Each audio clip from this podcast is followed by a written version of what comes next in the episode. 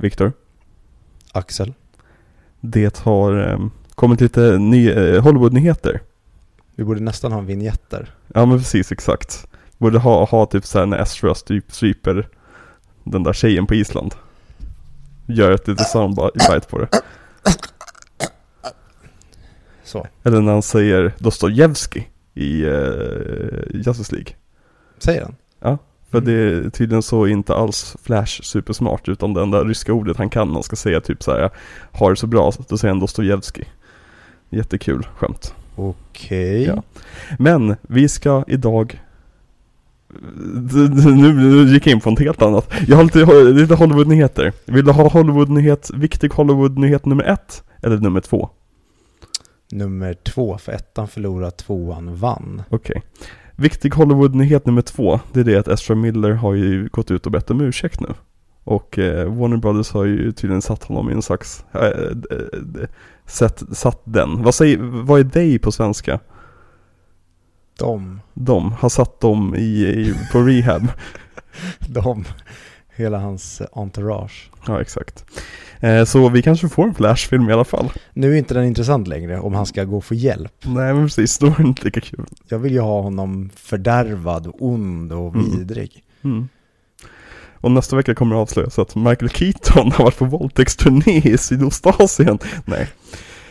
Um, men vad tror du? Vad tror du? Är det här genuint eller är det bara ett PR-trick? Ehm, både och. Mhm. Jag tror inte han, okej, jag har ingen aning. Men det känns inte som att det är ett helhjärtat försök, utan det känns som att han är en riktig galning. Mhm. Men att han har gått med på att göra den här charaden och kanske åka på rehab eller någonting Mm. för att det ska se bra ut. Rädda sin karriär liksom. Typ så. Mm. Ja, alltså jag, jag tror ju Jag tror inte att det här kommer göra saker bättre i slutändan. Han kommer bli som, eh, vad heter han? Ehm, The Deep. The Deep? Ja, att han framstår som att han har blivit kristen. Jaha, och sen kommer han bara vara någons bitch och göra ännu sjukare grejer i någon annans namn. ja. Nej men så det, det, det är vad jag tror. Det, vi får se hur det utvecklas helt enkelt. Den här Mm. otroligt spännande Ezra Miller-sagan. Men vet vad som kommer komma fram imorgon? Det kanske kommer fram att han har som, jag vet inte, sprängt en ko. Eller någonting. Då hade han fått tillbaka min respekt. Ja, ja men det visste jag. Eller att han hade en källare i, i Tyskland tillsammans med en gubbe som heter Josef Fritzl. Hade han också haft min respekt? Gud, vi gick, vi gick off topic på en gång här. Stor Hollywood-nyhet nummer ett då. Mm? Kan du gissa vad det är? Det här är någonting väldigt stort, väldigt viktigt. Kommer förändra Hollywood för all framtid.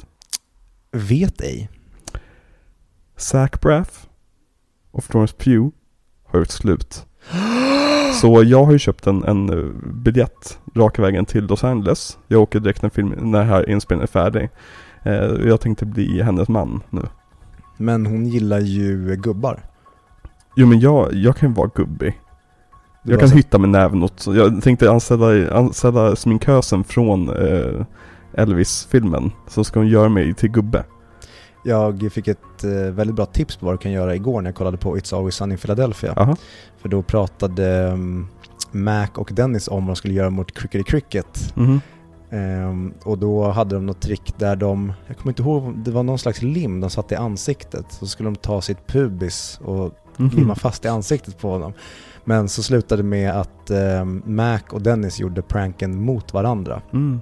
Så Dennis teabagade, heter det väl, eh, Mac i munnen när han sov och hade typ färg på pungen så att hans tunga var helt blå. Mhm. Och Mac limmade fast sitt pubis i Dennis ansikte. Underbara Mm. människor. Eller så kan jag göra som i, i community och kräla runt i luftstrummorna på skolan när de släpper ut eh, apgasen. Mm. Eh, och så kan jag komma ut och ranta rasistiskt om att eh, Michael K. Williams är likadan ut som vilken svart man som helst. Det kan du också göra. Så jävla kul att Michael K. Williams spelar professor i community. Ja, verkligen. Hans rant om legos är typ bland de roligaste monologerna. Hey, can I ask you something? This is unrelated. As someone who just finished spending the majority of his life in prison, what happened with Legos? They used to be simple. Now, come on, I know you know what I'm talking about. Legos were simple. Something happened out here while I was inside. Harry Potter Legos, Star Wars Legos, complicated kits, tiny little blocks? I mean, I'm not saying it's bad. I just want to know what happened. Och hans och Jeffs relation, eller hur de möts, Ja. är underbart med lektionen. Ja. Han inte stänger av sin telefon. Ja. Jag kan verkligen relatera till den i ungdomen. Mhm. Och inte cavea utan att man står på sig sin stolthet när man blir utslängd från klassrummet. Mm. Och även hela Todd-situationen. När de måste para ihop sig i, i grupper som inte var deras grupper för de satt fel. Ja, Och så går de med på att, ja men okej visst ni får vara en grupp då, men eh, han ska också vara med. mm. Och så ska de tävla om vem som ska bli satt med Todd. ja. underbar serie. community, jävligt bra serie. Mm. Det, jag kan starkt rekommendera den. Det har vi aldrig gjort tidigare Nej podden. precis, så inte Boardwalk Empire och inte The Wire. Vi har aldrig pratat om David Fincher. Nej, vi har inte pratat om eh, Justice League. Det har vi redan nämnt i avsnittet dock. Just det. Ja, exakt. Vad, vad mer brukar vi alltid ta upp? Christopher Nolan brukar väl eh, dyka Ja, upp. Denis Villeneuve. Ja, den, Ja. Såklart CGI. ja. Vi kommer kanske komma tillbaka till Denis Villeneuve för att eh, Mr. Elvis Presley ska ju vara med i Dune Part 2. Exakt. Och det kommer vi komma in på. Mm. Så välkomna tillbaka till Audio Videoklubben. Audio videoklubben, en väldigt bra podcast. Väldigt bra podcast. Ja, välkomna Ja, tillbaka. men duktigt fick du, du hade förberett den här gången också. Mm. Jag såg inte paniken i dina ögon, jag blev lite besviken. Jag höll på att tappa bort vilken det var. Ja. Men eh, ja, Mr. Presley har ju en och annan låt som är nära till hans. Han gjorde ju lätt för oss, så att säga. Mhm. Det, det är liksom, det är svårt att inte välja ut en catchy melodi till eh, den, från den här filmen så att säga. Och det kommer också vara väldigt lätt att välja ett citat från den här filmen. Det finns väldigt många citat, inte bara i filmen utan även i låtar. Så jag känner att den här filmen, rent kreativt så hjälpte oss, han oss på vägen. Mm. Vi ska då prata om Baz Luhrmanns sista film hittills. Ja, Eh, antagligen inte hans sista film någonsin med tanke på hur bra den här filmen har gått. japp. Eh, så vi kommer antagligen få se mer av Baz Luhrmann i framtiden. Det- Men det är sista filmen i den här miniserien. Det är det verkligen. Och det är den sjätte filmen va? Ja, jag eh, tänkte inte göra någon grej av egentligen, men eh, jag såg eh, två tredjedelar av det första avsnittet av The Get Down, Mm. som är regisserat av Bass. Mm. Så att han har ju typ gjort en sjätte film innan Elvis. Mm. Det är ju ett eh, tv-avsnitt, men det har ju en spellängd, det är 90 minuter långt. Mm. Så det är ju en tv-längd, eller en filmlängd på det avsnittet. Det är lite som, har du sett sista säsongen av eh, Stranger Things? Nej, För där är ju vissa avsnitt två och en halv timme långa. ursäkta? Ja, nej det är sant. Oj. Och jag tänkte, jag, jag bingeade ju den i somras. Mm. Det var typ så här åtta avsnitt, ja men det tar jag på en kväll typ. Efter fyra avsnitt så här, varför tar jag här aldrig slut? Så här, har alla avsnitt hittills har, har varit typ så här två timmar långa. Mm. Och det blir bara längre och längre också. Så här, ja, ja, jag gillar ju det, så det men det, känns, det är som att jag sett en hel, hel filmserie i en, en sittning snarare än liksom en säsong. Mm. Ja, nej det... Mm. Nej, vad, vad tycker du hittills om The Get Down? Charmigt. Mm. Känns mer som en ungdomsserie än Mm. någonting för mig. Mm. Men en stor del av avsnittet utspelade sig på en klubb på 70-talet där Mm. de dansade disco, hade afron. Och jag har ju talat om tidigare vad jag tycker om eh, dansscenen i bland annat Boogie Nights. Mm. Jag älskar det. Så det var underbart att bara se folk stå och eh, dansa synkroniserat och ha samtal på dansgolvet. Mm. Det är alltid bra. Ja, men ingenting, det var väldigt baskt. Mm. Ehm, det var... Lurmanskt. Vad sa du? Lurmanskt. Ja, exakt. Nu kommer The Room igång igen. Jag måste sluta med den här vanan att glömma stänga av ljudet på min telefon. Ja, verkligen. Speciellt när du är så populär. Mm. Har du ljudet på på din telefon? Jag brukar inte ha det vad jag vet, men ibland ploppar det igång. För Märkligt. vissa grejer på iPhone, då kan du inte få ljud på vissa grejer Nej. om du inte klickar på ljudet. Det är, programmeringen är lite märklig. Aha. Så det är nog därför jag klickar på det ibland. Men generellt så tror jag att jag har ljudlöst på, för jag eh, kan inte komma ihåg knappt andra tillfällen där min ringsignal har ploppat igång, förutom när vi har poddat de senaste gångerna. Mm. Därför jag insåg det nu när det ringde att jag har fan inte haft ljud på på min telefon sedan kanske 2008. Jävlar. Alltså jag, jag kör ju bara ju som bara eh, vi, vibration så att säga. Det, och den låter ju tillräckligt mycket. Du har ju hört, det- lyssnarna har hört min, min vibration. Minns du någon gång när min, min mobil låg borta på matbordet så fick jag ett sms. Och, typ, bryta podcasten för att ta om. Det var en Hans Zimmersk blåsval, Ja verkligen. jag på att säga. Här är kul. Eh, Nu, vi har ju Elvis-filmen på.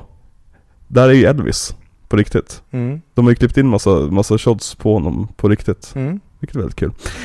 Hur som helst, vi ska prata om Elvis idag. Filmen om, om kingen. Ja, Kingen med stort K. Ja, verkligen. Den, den första och största rockstjärnan skulle vissa argumentera för. Mm. Jag vet att Beatles har gjort det. Argumenterat för det. Mm. Att han är den första, den största. Både och. Ja. Men Beatles argumenterar ju också för att John Lennon var större än Jesus. Ja, men det kan de väl vara samtidigt? Ja, men Och igen, det är ju ett sånt överblåst citat. Det var ju också på 60-talet i amerikanska södern när de var så jävla superkristna. Mm. Det, det John Lennon sa i intervjun, där det här citatet kommer ifrån, det är det att för unga personer idag så är Beatles viktigare än religion. Vi är större än Jesus. Det är citatet liksom. Mhm. Och det tog folk som, jag tycker att vi är större än Jesus. Så kan man ju göra. Och det gick så långt som att de, de hade ju skivbål i södern. Och de var ju tvungna att sätta in säkerhetsvakter för att folk, Ku Klan hotade att komma och mörda Beatles under en konsert. Och grejer. Den här filmen vill jag se. Beatles-filmen, den, den kommer komma. Eh, ing, ingenting som annonserat. Men Peter Jackson, han gjorde ju Get Back-dokumentären Mm. i vintras. Och han var med i en intervju för typ en månad sedan när han sa att jag har ett annat Beatles-projekt på gång som inte är dokumentärt. Så vem vet, kanske får vi Beatles-filmen eller Beatles-serien av Peter Jackson. Eller så är det ett hack and slash tv-spel som Två Tornen på Playstation 2. Fast med Beatles. Ja. Jag skulle spela det. Man bara går runt och slår folk med gitarr. Ja. Som roliga tv-spel. Jag spelade igenom eh, South Park, Fractured But Whole. Mhm. Det var jävligt bra. Vad är det för typ av spel? Det är ett eh, RPG-spel, turn-based combat. Mhm. Du har dina fyra hjältar, men det är superhjältar i det spelet. Mhm. Alla, alla barnen är ju olika, olika hjältar. Och sen så är det som, som Pokémon. Det är som. Okej. Och du går runt i en värld och samlar objekt och, och slåss mot eh, sixth, sixth graders och ninjor och gamla personer och uteliggare och grejer. Det är skitroligt. Och det är som ett långt South, South Park-avsnitt bara. Mm. Och det är skrivet av, av South Park-författarna med South Park-rösterna. Det är ju viktigt. Ja, det är jätteviktigt. Och det är så underbar humor. Till exempel i början av spelet när du ska välja difficulty. Då är det din, baserat på din hudfärg som du har difficulty. Så är du vit, då kör du på very easy. Är du kör svart, då är det extra, eh, typ expert mode. Och mycket sån humor. Det är jätteroligt. Only in South Park. Ja, du borde, om det är något spel som du skulle tycka om så du skulle tycka om det spelet. Jag gillar ju det här spelet eh, Adolf Winning. Va- Vad har du varit inne på för alt-right films spelsida nu då? Det tar vi på Patreon. Ja, okej. Men vad bra då att man kan göra en segway för att eh, det här, den filmen vi ska prata om idag, precis som spelet du precis berättade om, det handlar ju också om en superhjälte. Ja men precis. Och det för övrigt, stor jävla mindfuck för mig när jag satt i biografen och insåg att, vänta. Elvis har ju fan på sig Captain Marvel Junior-kläder i typ alla hans senare föreställningar. Mhm. Och det är verkligen så här, en sak som aldrig har slagit mig. För att det är verkligen, och, och med frisyren och allting, han ser precis ut som Freddie Freeman. Alltså Captain Marvel Junior. Eller Shazam Junior som han heter idag då. Okej, då, då får du lägga ut här för mig. Ja. Captain Marvel Junior, är det DC eller? Cap, Cap- Captain Marvel eh, är den som vi idag känner som Shazam. Han, hette, han introducerades som Captain Marvel på serietidningsföretaget som heter Fawcett Comics. Mhm. Och han var en Superman-kopia rakt av praktiskt taget. Men hans krafter kom från magi, men han såg ut som Superman, hade krafter som Superman och allt sånt där. Mhm. Eh, så till slut så tyckte eh, DC att nej, det är för likt, vi stämmer er. Och de fick hela katalogen. Aj. Ja, eh, men då, på den tiden så var ju Marvel, alltså, eh, alltså serietidningsföretaget, Mm. de hade ju blivit stora, de hade ja, blivit ordentliga liksom. Och då hette han Captain Marvel ett långt tag, men sen så i och med rebooten 2012 så bestämde de sig för att nej men du heter Shazam för att undvika förvirring. Ja, okej. Mm. Jag, jag, men vad heter hon då? Brie Larson? Heter. Hon är ju, hon, hon är, okej, Carol Danvers, hon började ju som Miss Marvel. Mhm. Och sen så blev hon binary och massa andra grejer. Eh, hon blev non-binary, nej. Eh, men så blev hon Captain Marvel, hon tog över manteln från den gamla eh, liksom killen, alltså eh, original Captain Marvel. Vänta, det, var alltså en karaktär som hette Binary. Ja precis, hon heter Jaha. binary. Jag kopplade inte vad du menade. Sen blev hon Binary och bara... vad är det ett skämt här jag inte förstår? Ja, nej, nej, hon, hon hette Binary. Mm, okej. Eh, hon- hon du vet hur Rogue i X-Men, Mm. hon kan ju flyga och slå hårt. Mm. Det är en av hennes grejer liksom i tecknade serien. De krafterna fick hon från Captain Marvel. Eller Mm. alltså Carol Danvers. Okej. Det är inte hennes originalkraft utan det är som hon, eh, under någon så här serietid så tog hon tag i, i, i Carol och liksom tog hennes krafter.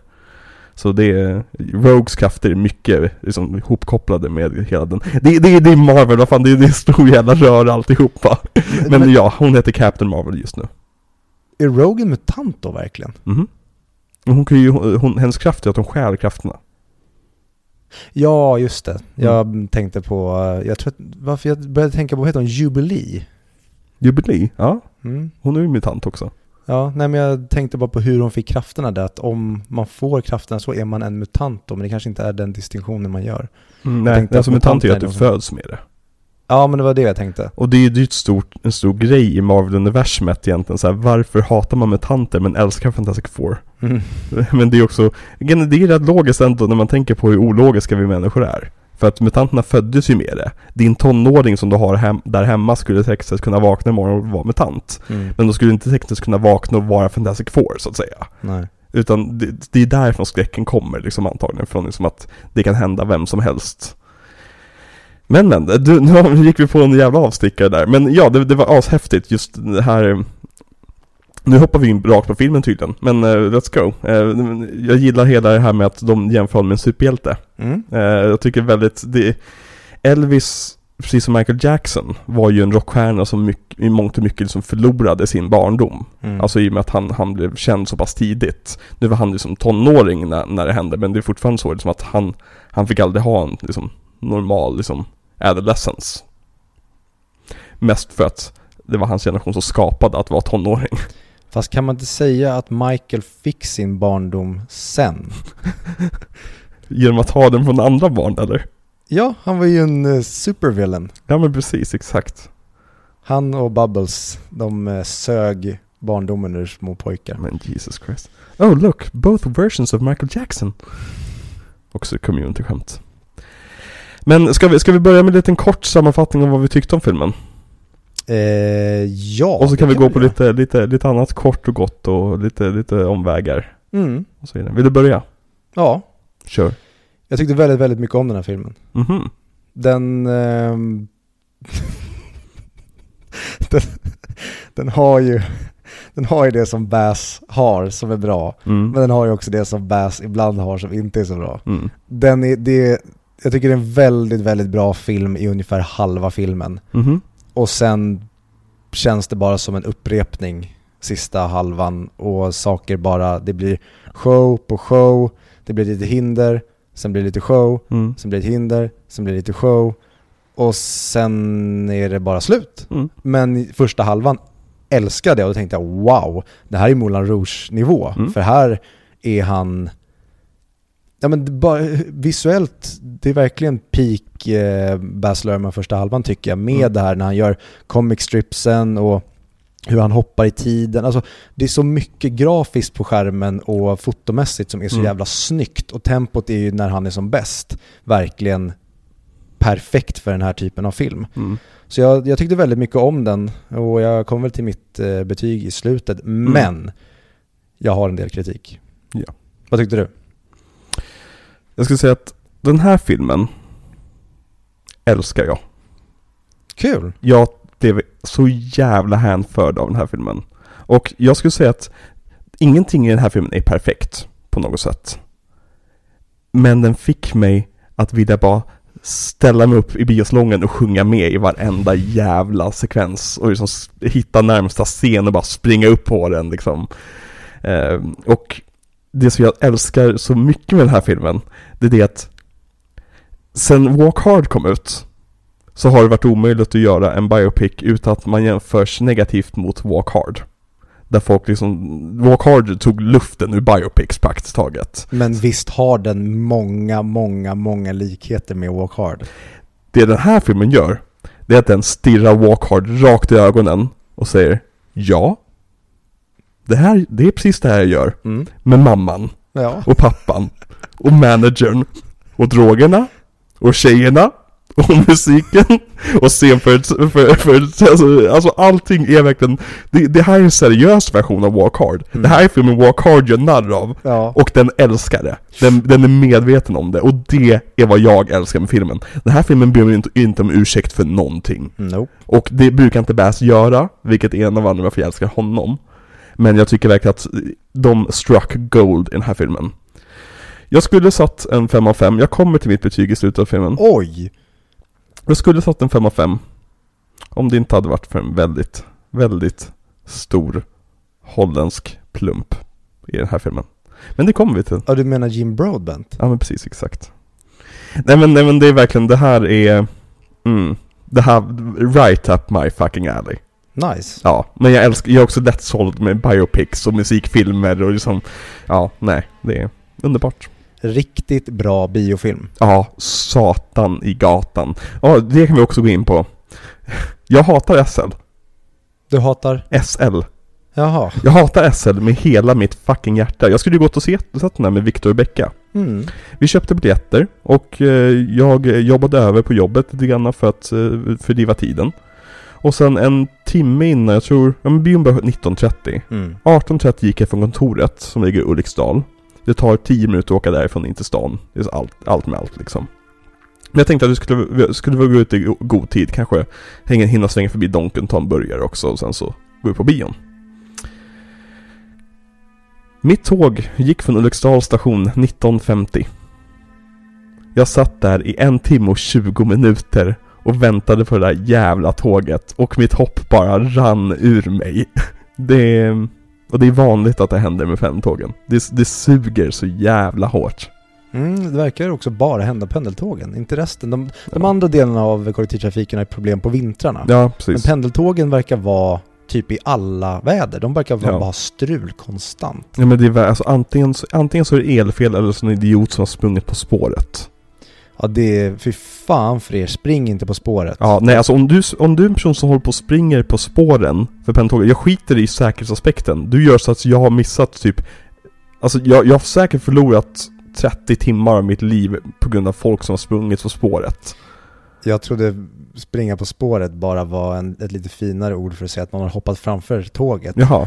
Ja, nej nej, alltså nej, nej, SL har ju äh, säkerhetsåtgärder när folk springer på spåret. Att de måste stänga ner hela stationen, söka igenom varenda jävla skrymsle som är på spårområdet och sen så när vakterna säger att allting är klart, då får tågen börja åka igen. Och den processen tar ju en stund. Så varje gång någon springer på spåret så måste hela den processen göras om. Det är därför vi ska ha som i många asiatiska länder vet jag att vi har som eh, plexiglasväggar. Ja precis, som på centralen typ. Vad sa du? Som på centralen. Ja just det, det har de infört. Mm, exakt. Borde ha det på fler ställen då. Ja, de borde ha det på Flemingsberg för där händer det hela jävla tiden. Och Älvsjö. För det, det är som gjort för att springa på spåren där. Det har bostadsområden på bägge sidorna och ett lågt jävla stängsel som bara hopp, hoppa över. Jag ser folk springa där hela tiden. Inte för att jag är särskilt ofta i Älvsjö men det blev, jag väldigt bitter. Men jag skulle sett den här med Becka och Viktor men jag får se den dagen efter själv istället. I en salong fylld av, av pensionärer. Vilket var underbart det med för de älskade ju Be- äh, Beatles, vad jag säga, Elvis. Mm. Hade, vad, hur pass fylld var din salong? Eh, rätt fylld ändå. Eh, jag skulle säga kanske 75. Mm. Samma för mig, jag såg den själv. För eh, Jaha. Becka åkte på sin eh, kvartalsenliga hosta. Ja, ja. Så att hon eh, avstod från att gå och störa alla på bion och sitter och hostar en gång Ja, var femte minut. Eller till och med kanske en gång i minuten. Så jag kollade på den själv. Mm. Och hade också en 75-procentig eh, attendance level. Mm. Och ehm, jag hade väldigt kul, men jag märkte att alla andra också hade väldigt roligt med den här. Mm. Och det jag också blev glad för, det var att det så, var så pass hög procentandel i salongen när den ändå har gått ett tag nu.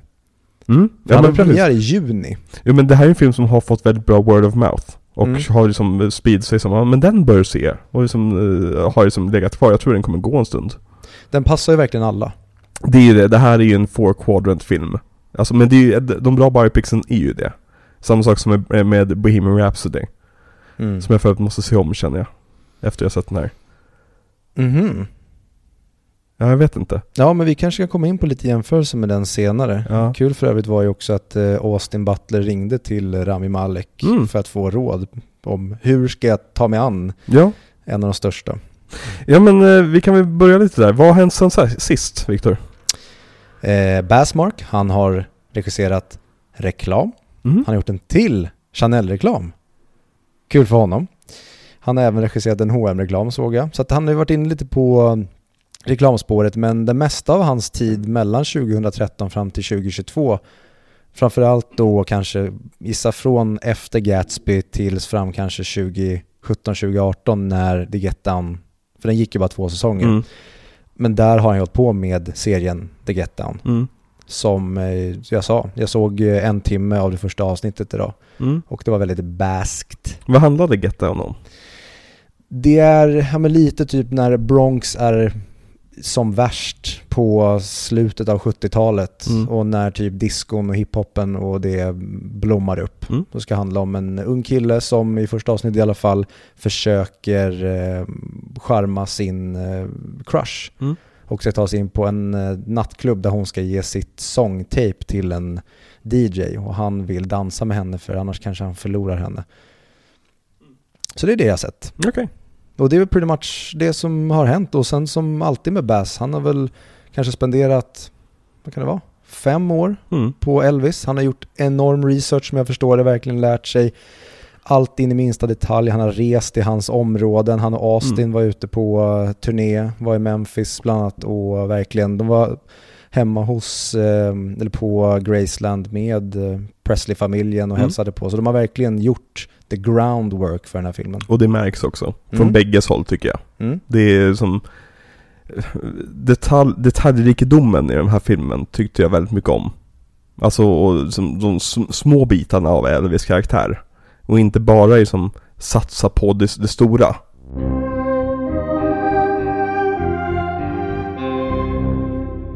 Hur fick Bass idén? Han ville göra en film om 50, 60 och 70-talet i USA. Ja, okej.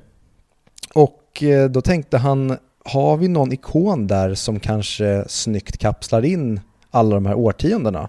Och landade i att Elvis gör ju det. Han är ju som störst kan man ju, ja, jo, mesta del av den här tiden. Mm.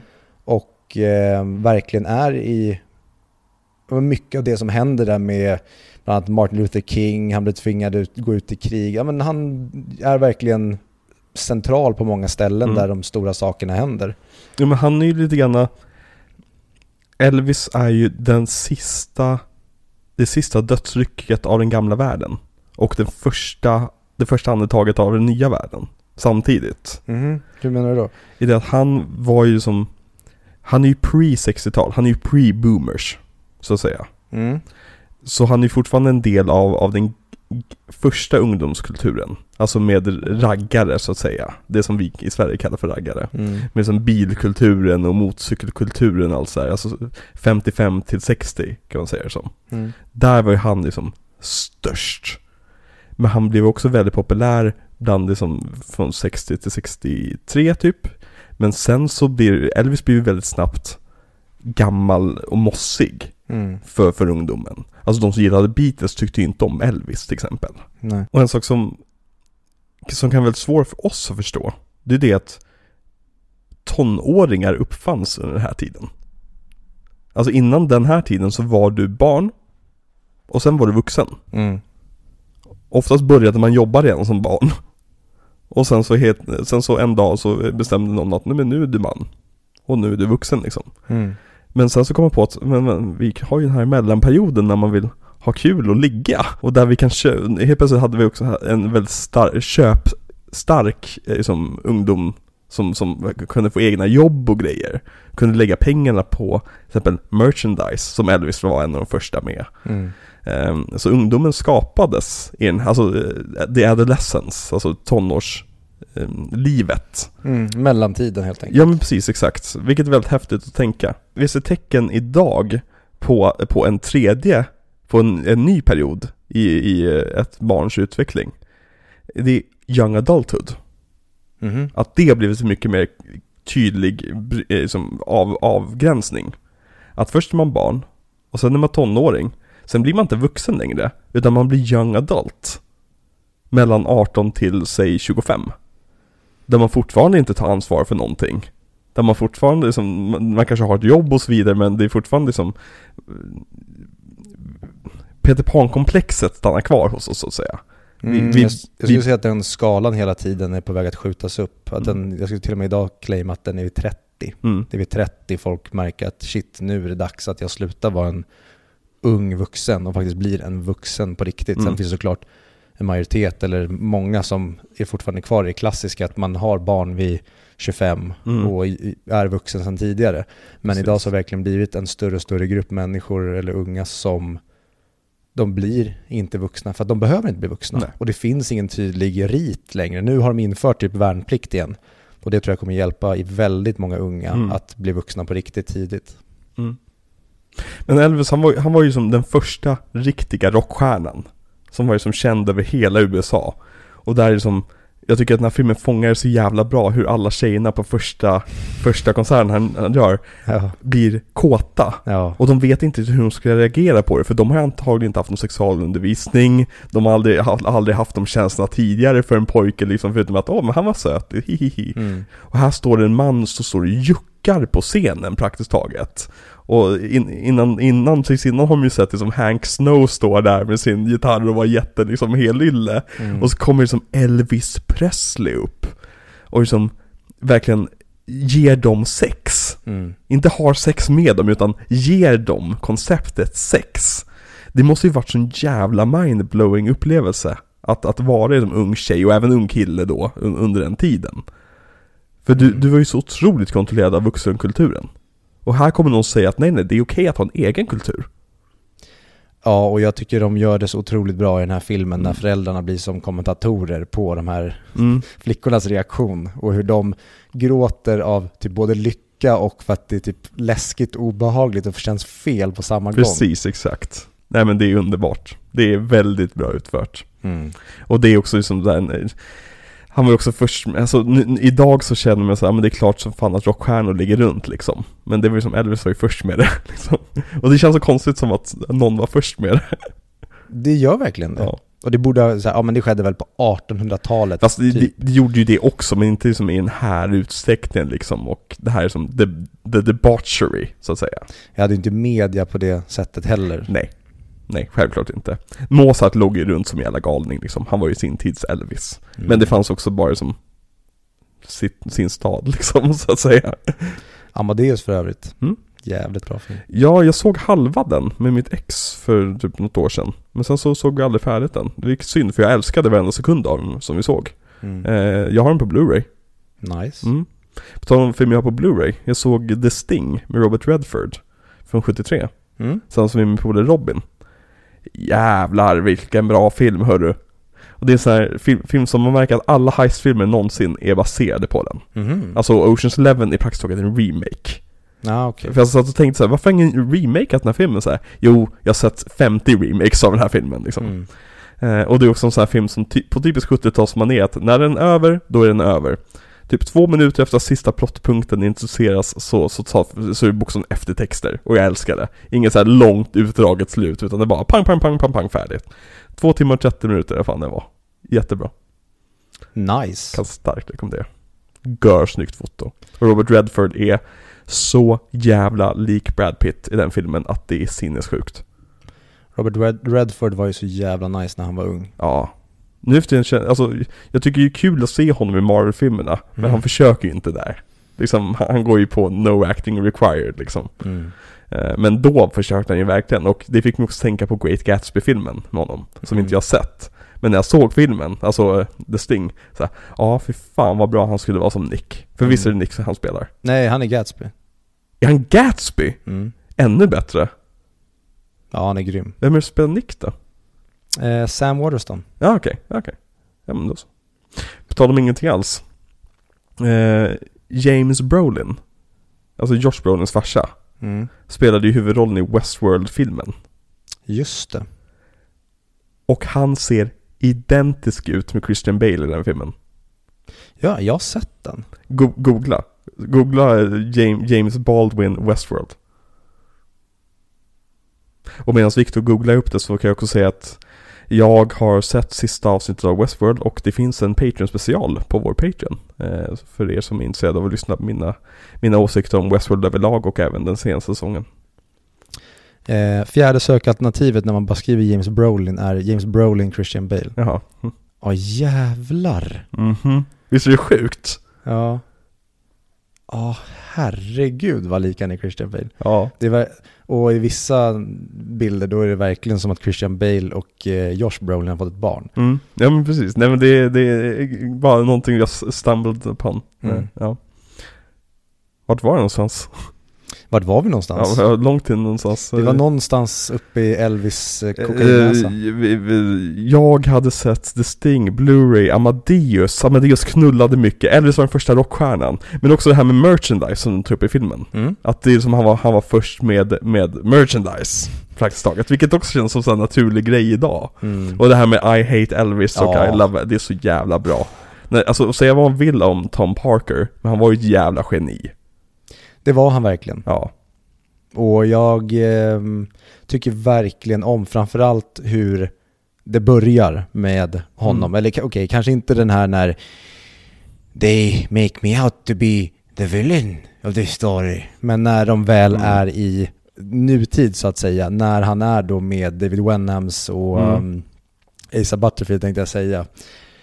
Cody Smith McPhee. Ja, eh, han är med deras gäng och han kommer med skivan och sätter på den. Och han skiter i tills han säger He's white! Den scenen är underbar. ja, jag skickade ju innan du skulle gå in på bio, ja, den scenen hade ju läckt på nätet Ah. eh, den, den morgonen. Så jag såg ju den när jag satt på muggen på jobbet. Så, så Oh my god, det här ser ut precis den film jag skulle eh, vilja Och den fortsätter och fortsätter och fortsätter. Och sen avslutas den också med He's white. ja, nej det är underbart. Men det här med att ha en manager som utnyttjar den, det är ju också en, en, liksom, en rite of passage för rockartister nu för tiden. Men Ja. Elvis var ju först med det liksom, så att säga. Så vad, vad har du för relation med Elvis överlag? Inte så mycket. Nej. Min mormor lyssnade på honom. Och jag vill minnas att typ den första relationen jag har till honom när det kommer till låtar, det är ju remaken eller remixen av Little Less Conversation. Exakt, för den minns jag att du älskade. Mm. Och... Nej, jag kan inte direkt säga att jag... Alltså Suspicious Minds har jag lyssnat en del på. Men jag har inte lyssnat på honom mer än att han har varit närvarande. Nej. Alltså när man hör hans låtar så vet man ju, ja just det, Elvis-låtar. Ja. Men det har aldrig varit någonting som har legat med i en playlist ever. Mm. Förutom Little Less Conversation och Suspicious Minds. Nej. Så det är typ det. Mm. Men ha- han har ju blivit typ, eller har han blivit en parodi på sig själv? För att det är, det är ingen som typ garvar åt Elvis, utan det är ju mer spooferna av Elvis. Men Mm. han står ju fortfarande rock solid som den här Ja. guden. Ja men det är typ såhär Markoolio i tjock Elvis-dräkt. Mm. Som jag tänker på i Millennium 2-videon, tror jag det är. Är det det? När han sitter och äter macka och grejer. Mhm. Eh, ja, men min, min relation med Elvis, är ju som, Elvis är ju min, min första musikkärlek kan man säga. Mhm. Alltså han och ABBA var Var det det som... Björn Rosenström? Jo men det var, det var min första skiva jag köpte. Mm. men det, han var ju inte samma grej, det fanns, det fanns ju bara en Björn Rosenström skiva liksom. Men jag minns när jag gick igenom morsans farsans skivsamling, eller jag tror mina föräldrar hade skilt sig vid det laget. För det var ju Skälsätra, jo men precis. Jag gick igenom- igenom morsans skivsamling. Först känns ABBA, men det hade jag ju hört massa låtar som morsan hade spelat, så den lyssnade jag på hela tiden, ABBA Gold. Men så hade någon så här, någon, någon, någon samlingsplatta med Elvis-låtar, jag hade ju talat om Elvis liksom. Men jag minns att jag satte på den i mitt rum och blev helt tagen, just för hans tidigare låtar. De här som Hound Dog och som eh, Love Me Tender och alla, alla de där liksom. Mm. Ja just det, Hound Dog har jag lyssnat mycket på också. Ja, ja men precis, det är ju en klassiker. Nej men det jag skulle komma till var att eh, Elvis är liksom en av de här artisterna som låste upp mitt musikintresse. Som fick mig liksom att gå runt och sjunga hela dagarna. Liksom, och Elvis är ju en, en, en artist jag har burit med mig i, olika faser i livet. Och det har ju inte varit så att jag har liksom lyssnat överdrivet mycket på, på Elvis. Men han har alltid som funnits där. Och det finns alltid som, det kommer hela tiden ögonblick när jag pushas in djupare in i mitt Elvis-intresse. För i början så lyssnade jag väldigt ytligt på, liksom, på hittarna så att säga. Mhm. Och sen så hade vi en sån musikalprojekt i skolan där, där jag skulle spela Danny i Grease här för mig. Och skulle lyssna på lite Elvis-låtar för att förbereda mig så kom jag ännu djupare. Och sen såg jag eh, Walk Hard när han är med som karaktär. Eh, nej, nej, för, förlåt. Jag såg Walk the Line, där han är med som en karaktär. Mm. Eh, och just eh, It's Alright Mama, Mm. eh, Tyler Hiltons version, som Mm. är jättebra. Synd att det inte finns på Spotify längre. fan hände med Tyler Hilton? Han var ju värsta flickidolen efter Mm. han var med i One Tree Hill. Mm. Sen försvann han. Ja. Knackar säkert sönder sig själv för han ser riktigt missbrukig ut. ja. Men också sen just när jag såg Walk Hard också så var han ju med som en rolig karaktär, blev ännu mer fördjupad i Elvis liksom. Millions Ja. and millions and millions. Exakt. You know, two people know karate, it's me and God, eller vad fan han säger. Mm. Ja. ja. Hans nacke. Karate. Ja, nej, un underbar tolkning av Jack White. Eller här, hemsk tolkning av Jack White. Men det är det som är underbart med det. Hur Ja, är dålig det. tolkningen är. Helt Ehm, men vi kommer komma in lite senare på typ så här favorit Elvis-låtar och hur de används i filmen och sånt där. Men eh, produktionen av den här filmen. Vad har, vi- har vi någonting mer på den? Nej, det största, största, största, svåraste, det är ju vem fan ska spela Elvis? Ja. Och det är ju verkligen att ta någon nästan lite som han gör med Leonardo DiCaprio till Romeo och Julia. Alltså Mm. han tar någon här som Visserligen, nu har ju Austin Butler, han är väl framförallt det senaste, eller det största han har gjort, det är ju att han blir total massakrerad hemma hos eh, Brad Pitt i Once upon a time in Hollywood Exakt. och gör då rollen som Tex i den. Mm. Men han är ju fortfarande inget household name här Nej. Det här är överhuvudtaget. filmen som gör honom till ett household name. Precis, det här är verkligen att gå från en, eh, ett pretty face som har funnits där i bakgrunden till att nu skulle han ju typ kunna få göra nästan vad han vill här Ja. framöver. Men... eh, Men shortlisten, har du läst den? På Mm. namn? Fy fan vad dålig den listan, listan var. Jo, men det är framförallt att jag, jag, jag förstår att man kanske riktar in sig på den unga Elvis. Mm. För att det är väldigt pojkigt. Mm. Det finns inget manligt Ja, men i typ det här. Harry Styles är på den listan och känner, känner jättebra eh, sångröst, duglig skådespelare, passar inte som Elvis för fem öre. Nej, och Ansel Elgort, alltså Ja. så här, mm, Miles Teller, Ja, åh, Miles, kan någon slänga ut Miles Teller? ja, jag börjar bli riktigt jävligt irriterad på att läsa den här killens namn. Verkligen, och jag fattar inte hur... Vad gjorde han i Top Gun? Ja, det som alla andra gjorde. Han var hade lite kul. grinig typ. Ja. Eh, men sen så i den mixen så har vi ju även Aaron Taylor Johnson. Det var Vilket- intressant. Där gör man ju kanske, då skulle man kanske kunna göra en liten äldre och manligare Elvis som Mm. man kanske får göra yngre i de yngre delarna. Mm. Nu tycker jag att med Austin att de gör helt rätt, att han har väldigt det här pojkiga, smala, slanka och så kan man bygga upp honom och tjocka på honom och göra honom äldre snarare än tvärtom. Intressant med om Aaron Taylor Jones hade fått rollen. Då hade han spelat både Elvis och John Lennon. Jaha, För han har ju spelat John Lennon i Nowhere Boy. Okej. För övrigt, jättebra film. Det var där han träffade sin fru. Det har vi redan gått igenom i podcasten. Hon regisserar den? Ja, precis. Okej. Ja. Konstigt för att hon visade sig vara en retarded regissör efter, men det kanske är mest manusets fel. Jag tror det att om, jag tror ingen hade kunnat rädda 50 Shades of Grey. Nej, det tror inte jag heller. Nej. Men intressant var ju att Denzel Washington Mm, hade ju arbetat med Austin Butler på någon pjäs. precis. Och Bass och Denzel kände inte varandra sedan tidigare utan han bara tog upp telefonen när han fick nys om att ja, men Elvis är på tapeten. Mm. Och sa bara att här är jag en snubbe, Austin som jag jobbar med.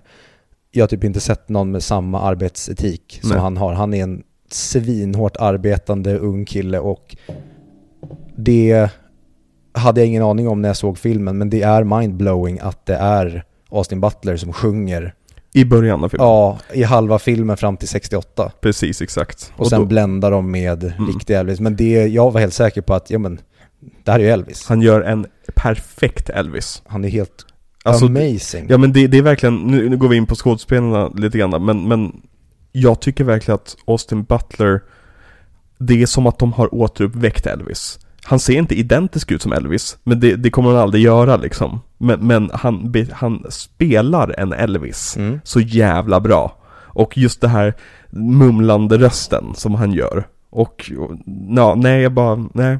Jävla bra casting. Och han kommer ju dyka upp snart i Dune Part 2. Mhm. Som Fade Rauta. Och vem är. Fade Rauta då? Det är ju Baron Harkonnens son. Oh la la. Som är lite grann som, ska vi säga, Dune-världens Joffrey. det tror jag verkligen är det som Austin Butler borde göra. För att Mm. jag tycker inte att Austin Butler har ett sympatiskt face. Nej. För under hela Once, Once upon a time in Hollywood så ville jag att han skulle bli mördad. Men det, jag reagerade på honom i Once upon a time in Hollywood. Att, att så här, fan vad han var karismatisk. Jag, alltså Tex, vad, jag bara tyckte om karaktären Tex, alltså tyckte om att hata Te- Tex. Mm. Så nu när jag läste idag när jag gjorde research, vad fan han är ju Tex ju. Ah, det förklarar en hel del liksom. Mm. Ja. Ja men det är kul att han att han är skurken, det är han ju, men det är ingen film med en egentlig skurk. Men att det är han som ska Mm. komma sen, det är han som ska utföra mordet på Sharon Tate. Ja. Och sen bara råka gå in i fel hus där fel person har råkat ta fel drog vid just det tillfället. Och Japp. så hamnar vi där vi hamnar. Åh, Det är så underbart. det Vi är måste, en av de bästa sluten i en film någonsin. Ja, det är en perfekt sammanfattning av hela den filmen, vad den försöker säga. Men han, han startade ju sin karriär som Disney Channel och Nickelodeon-stjärna. Och vad jag har förstått som, så han är, han är så här, en av den nya skolans skådespelare, den här unga personerna som gör arbetet. Mm. Som gör arbetet till 100%, gör all research, skiter i allt vad method heter och bara går in för att lära sig rollen istället. Mm. Istället för att leva rollen. Självklart finns det alltid en liten bit av method i allt sånt där. Men han är verkligen, han känns verkligen som att han jobbar hårt. För han var ju med som Hannah Montana, med iCarly, Zoe 101, Wizards of Waverly eh, Palace, eller Place tror jag heter. Eh, och sen så var han med i eh, High School Musical spin-offen Sharpay's Fabulous Adventure.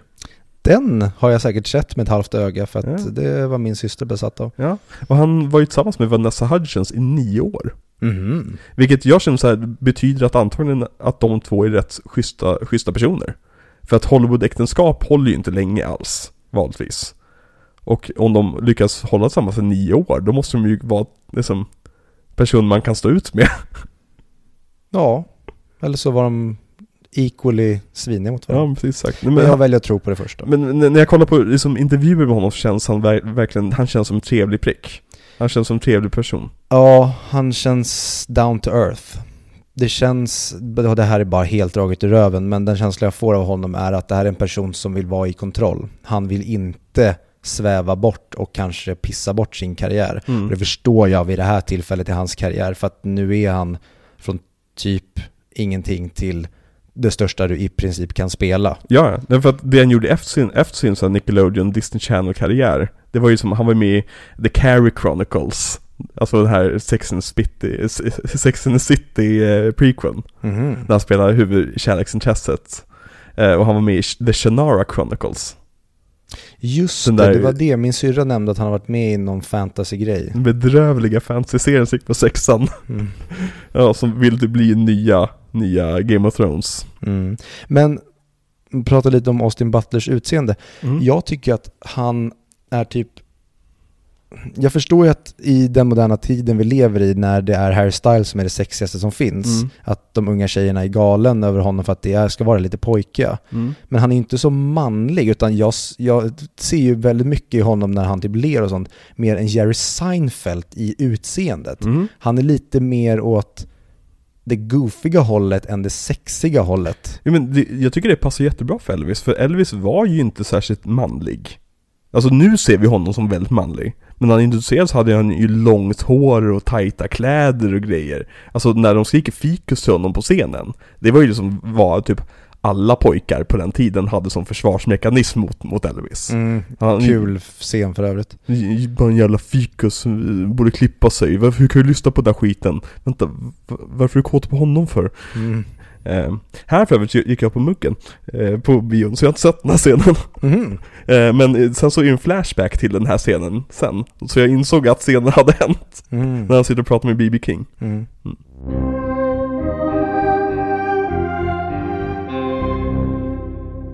Jag vill prata lite grann om författarbildningen av den här filmen. Berätta mer. För den här filmen är ju skriven av Baz Luhrmann och Sam Bromell. Och Baz Luhrmann och Craig Pierce. Och Jeremy Donner. Mhm. Samt John Favreau någonstans där inne, men han är inte creditad. Okej. Varför är Baz Luhrmann krediterad två gånger tror du? Ingen aning. För att det, det, det, det står inte på Wikipedia men i, i som titeln, alltså i, i filmen så är det den här, den här eh, crediten. Och det är på grund av att det är två olika författarteam. Han har först jobbat med Craig Pierce, skrivit ett manus. Och sen så har han också skrivit ett manus tillsammans med Sam Bromell. Men det var en del av en annan del av, i och med att det tog så jävla lång tid att göra den här filmen, Mm. så är det en annan del av processen. Så när du ser ett och-tecken på written by, eller eh, story by, då är det att de var i team. Står det and, alltså bokstäverna, Mm. då är det nästa rad kan man säga det som. Mhm. Så ett och-tecken i credits betyder ett team. Okej. Så den här filmen har väldigt sinnessjuka credits. Med just det att som Written by Baz Luhrmann and Sam Bromell and Baz Luhrmann and Greg Pierce and Jeremy Donner. Directed by Baz Luhrmann och så vidare. Mm. Det ser väldigt roligt ut på posten. Ja, intressant. Mm. Och, um, Och intressant är också att det finns en fyra timmars version. Jag är så taggad på att se den.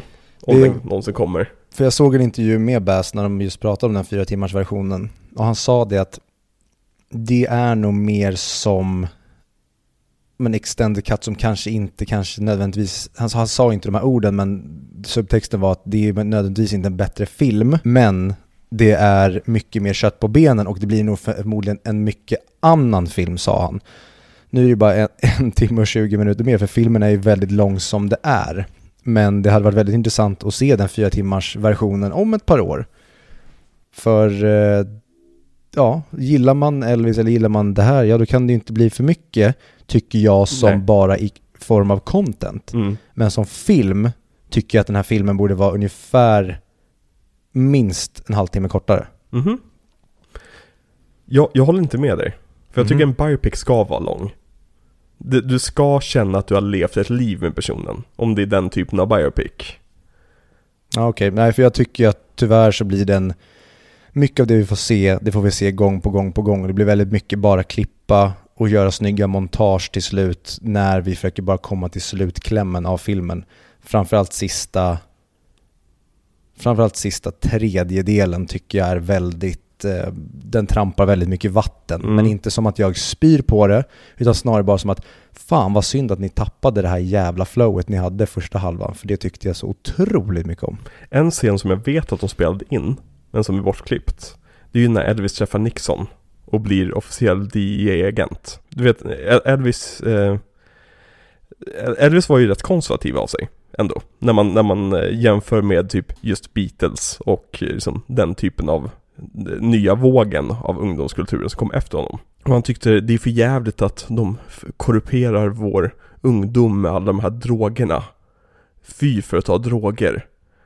Så han, han ringde Nixons eh, liksom, ja, sekreterare och fick ett möte med Nixon. Där han skulle bli liksom så här ungdomens beskyddare. Eh, och liksom, Knarkebajskillen. Ja men precis, exakt. Och med, med vad som händer i den här filmen så hade det varit rätt ironiskt, eller hade, det är rätt ironiskt att det var liksom det han ville göra. Men var det så att han knarkade allt i slut eller var det bara mest läkemedelsdroger? Alltså vad jag har förstått som så är det mest läkemedelsdroger, men de läkemedelsdrogerna är ju allt.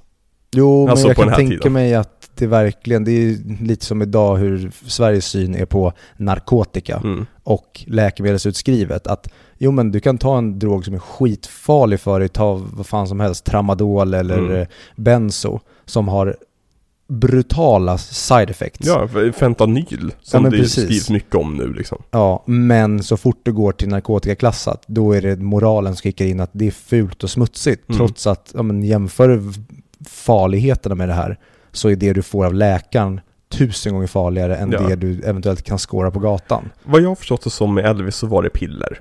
Alltså uppåt och neråt och hit Mm. och dit. Alltså inte så att han satt och drog liksom kokain på horors bröst liksom. Utan snarare det att han, han hade sina piller han fick utskrivna. Mm. Som antagligen var helt lagliga eh, med lite gråzoner liksom. Mm. Eh, amfetamin. Uppåt och neråt. Det han behövde för att vara kung. Ja men precis, exakt. För att uh, undvika the Colonels gambling debts. Och på tal om the Colonel. Ska vi prata om Tom Hanks.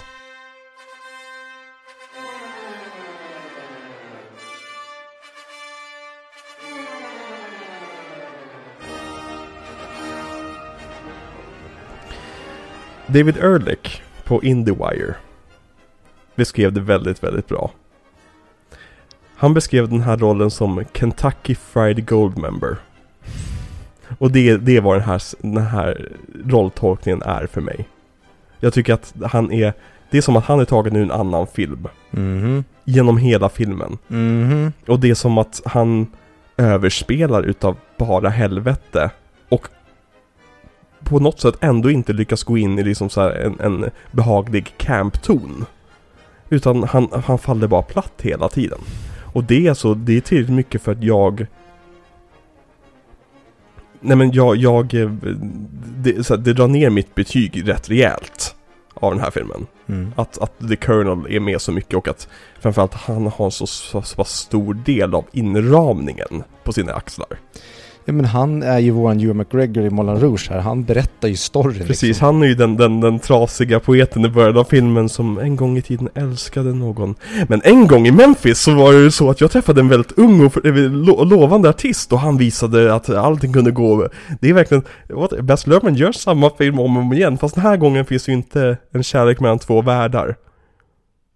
Eller om man inte räknar med att Priscilla Presley var 13 eh, och Elvis var 23. när de träffades. Ja, eller så får man se den dragkampen i den här filmen, det är mellan det kommersiella och kanske kärleken till musiken. Att Ja. han slits mellan de här två världarna. Vad ska jag göra? Och The Colonel leder honom in i det som kanske var det kanske hade varit det bästa för honom Mm, på ett sätt, men det var det sämsta för honom. mm. Som framförallt för hans själ.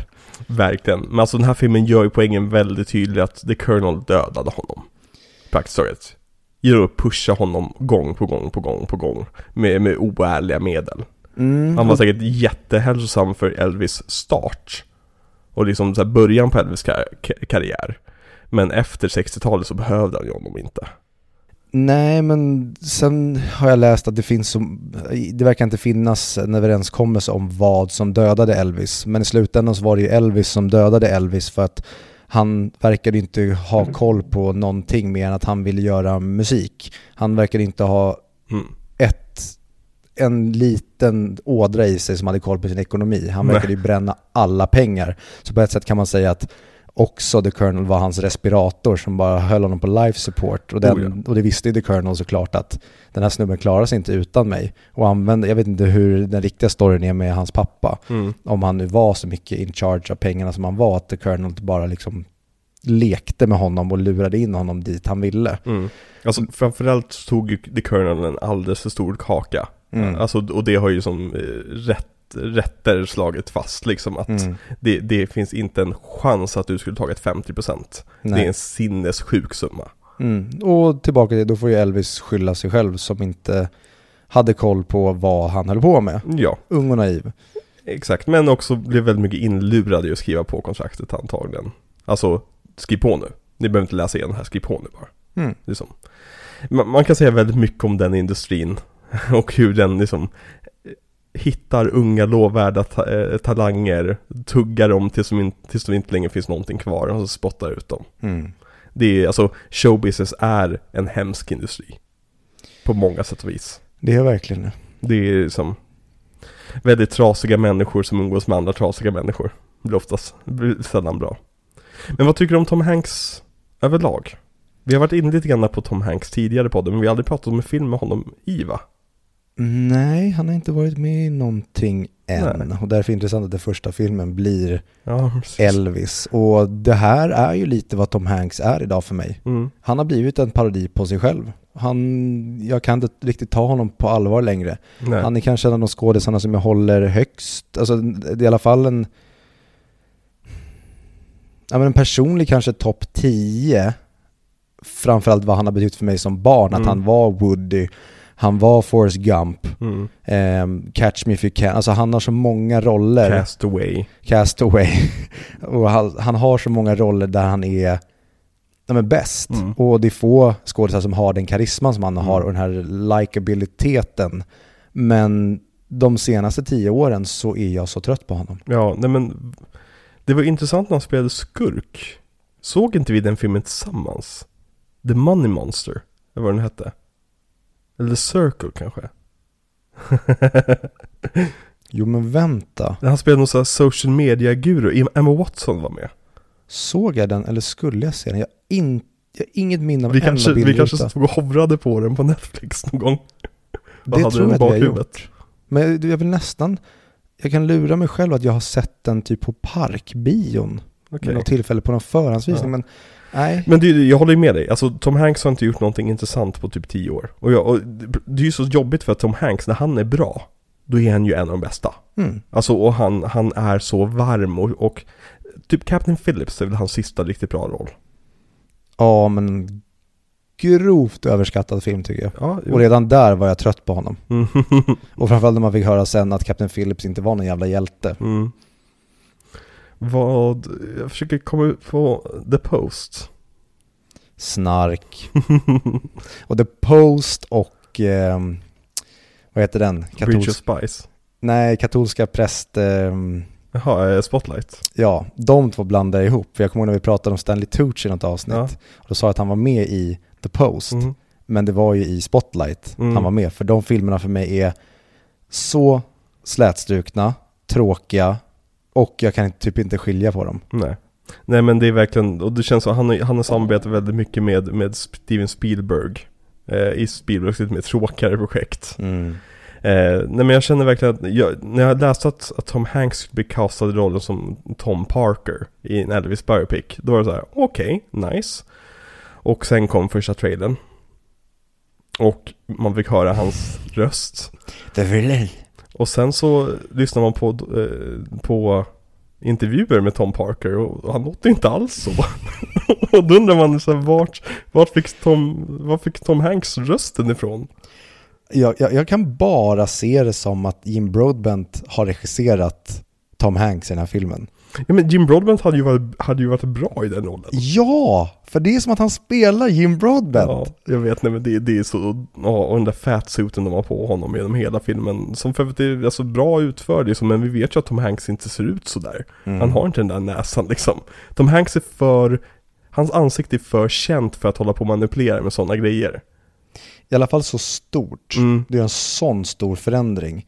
Men säga vad man vill om Tom Hanks och The Colonel, jag har inga problem med honom i den här filmen. För att jag tycker inte det här är den filmen, jag tycker inte att det här är en film som tar Walk the Line, Mm. där vi ska ha down to earth biopicit, utan Mm. det här är, ja men lite som vi pratade om i Gatsby, det här är en saga. Mm. Det här är Mm. någons bild av det hela. En väldigt drömsk film. Den skulle, Precis. den skulle ju textet kunna heta att Baz Luhrmanns Elvis. Ja, Exakt. Ja. Och därför så tycker jag att han är såklart det- det absolut sämsta med filmen. Men jag tycker filmen har så kul i övrigt att det gör inte så mycket. Han är typ en färgstark ja, men superhjälteskurk. Det är Mm. lite så som han är. Och Elvis är den här hjälten som hela tiden försöker resa sig, men han har den onda rösten, Mm. Grima Wormtongue där, som hela tiden bara viskar gift i hans öra. Alltså jag önskar verkligen att jag kunde se det, se det på det sättet men varje gång han dök upp på, på skärmen för mig var det verkligen så att Okej och nu ska vi lyssna på Tom Hanks i fem minuter när han håller på och springer runt och är eh, stressad och nervös och arg. Uh, Okej, okej. Alltså bara se när de spelade in den här comeback specialen. Mm. Alltså han är bara irriterande genom hela den sekvensen. Den är, den är ju lång också, det tar typ en halvtimme av filmen. Det är väldigt skönt att de andra bara ignorerar honom. Ja, verkligen. Till slut är det ju, det, till slut är det nästan som att han, han vill få oss att bli irriterade på Mm. honom liksom. Ja, nej. Eh, ska vi gå vidare till en, en av de andra skådespelare? Den här bilden för övrigt, Mm. när de gör ett tidshopp på Elvis, hur han ser ut här, Ja. är obehagligt hur lik han är. Ja men och även också hur hon la på en annan typ av filmstil där. Mm. Eh, att, att det var helt plötsligt filmat med 60-talskameror. Ja men det blev lite Boogie Nights över det hela. Exakt. Och Ja, nu men, gör de walkthroughen av alla som var med i hans Mm. entourage. Också är underbart helt, också. Ja, helt underbart hur de går genom bussen här. Och det är Ja. Cousin Billy. Alla de här karaktärerna vi aldrig fick möta igen. Precis, de blir introducerade men de är inte med i filmen. exakt. Nej men åh gud, Baz Luhrmanns stil i den här filmen. Han, han har så roligt med den här filmen. Och det, det skiner alltid igenom. Bara klippningen här. Mm. Ja men eh, ed, alltså editeringen av den här filmen och alla de här olika fonterna och det Mm. är typ det bästa tycker jag. Den är så lekfull och framförallt den är så ambitiös. Mm. Det tycker jag om, att den tar i från tårna hela tiden i två timmar och 40 minuter. Och det märker man från första rutan i filmen för att när Bass, Bassmarks produktionslogga kommer upp Mm. och den är liksom i Elvis-stilen nu. Man säger wow! Mm. Nej, det, det är underbart. Jag hade velat se den här i 3D. Jag vill inte se någonting i 3D. Jo men utöver, utöver den känslan att man inte vill se någonting i 3D numera. Jag förstår vad du menar. Som, eller hur? Mm. Det funkar väldigt bra med klippstilen tror jag också. Men, Mm. säga vad man vill om det här. Det enda jag, eller det enda är det inte, men någonting som jag verkligen suktar över eller efter när jag ser den här filmen, det är jag vill se Tarantino göra den här filmen. För att jag tycker Åh. det här är så mycket Once upon a time in Hollywood-stil är så mycket. Och få se den här rappa Elvis-filmen i en Tarantino-stil hade varit underbart. Mm. Men, då kanske han kan bara plocka någon annan bra. Michael Jackson kanske inte hade passat honom. Han ska nog kanske göra någonting mer rockigt. Mm. Fast vad fan.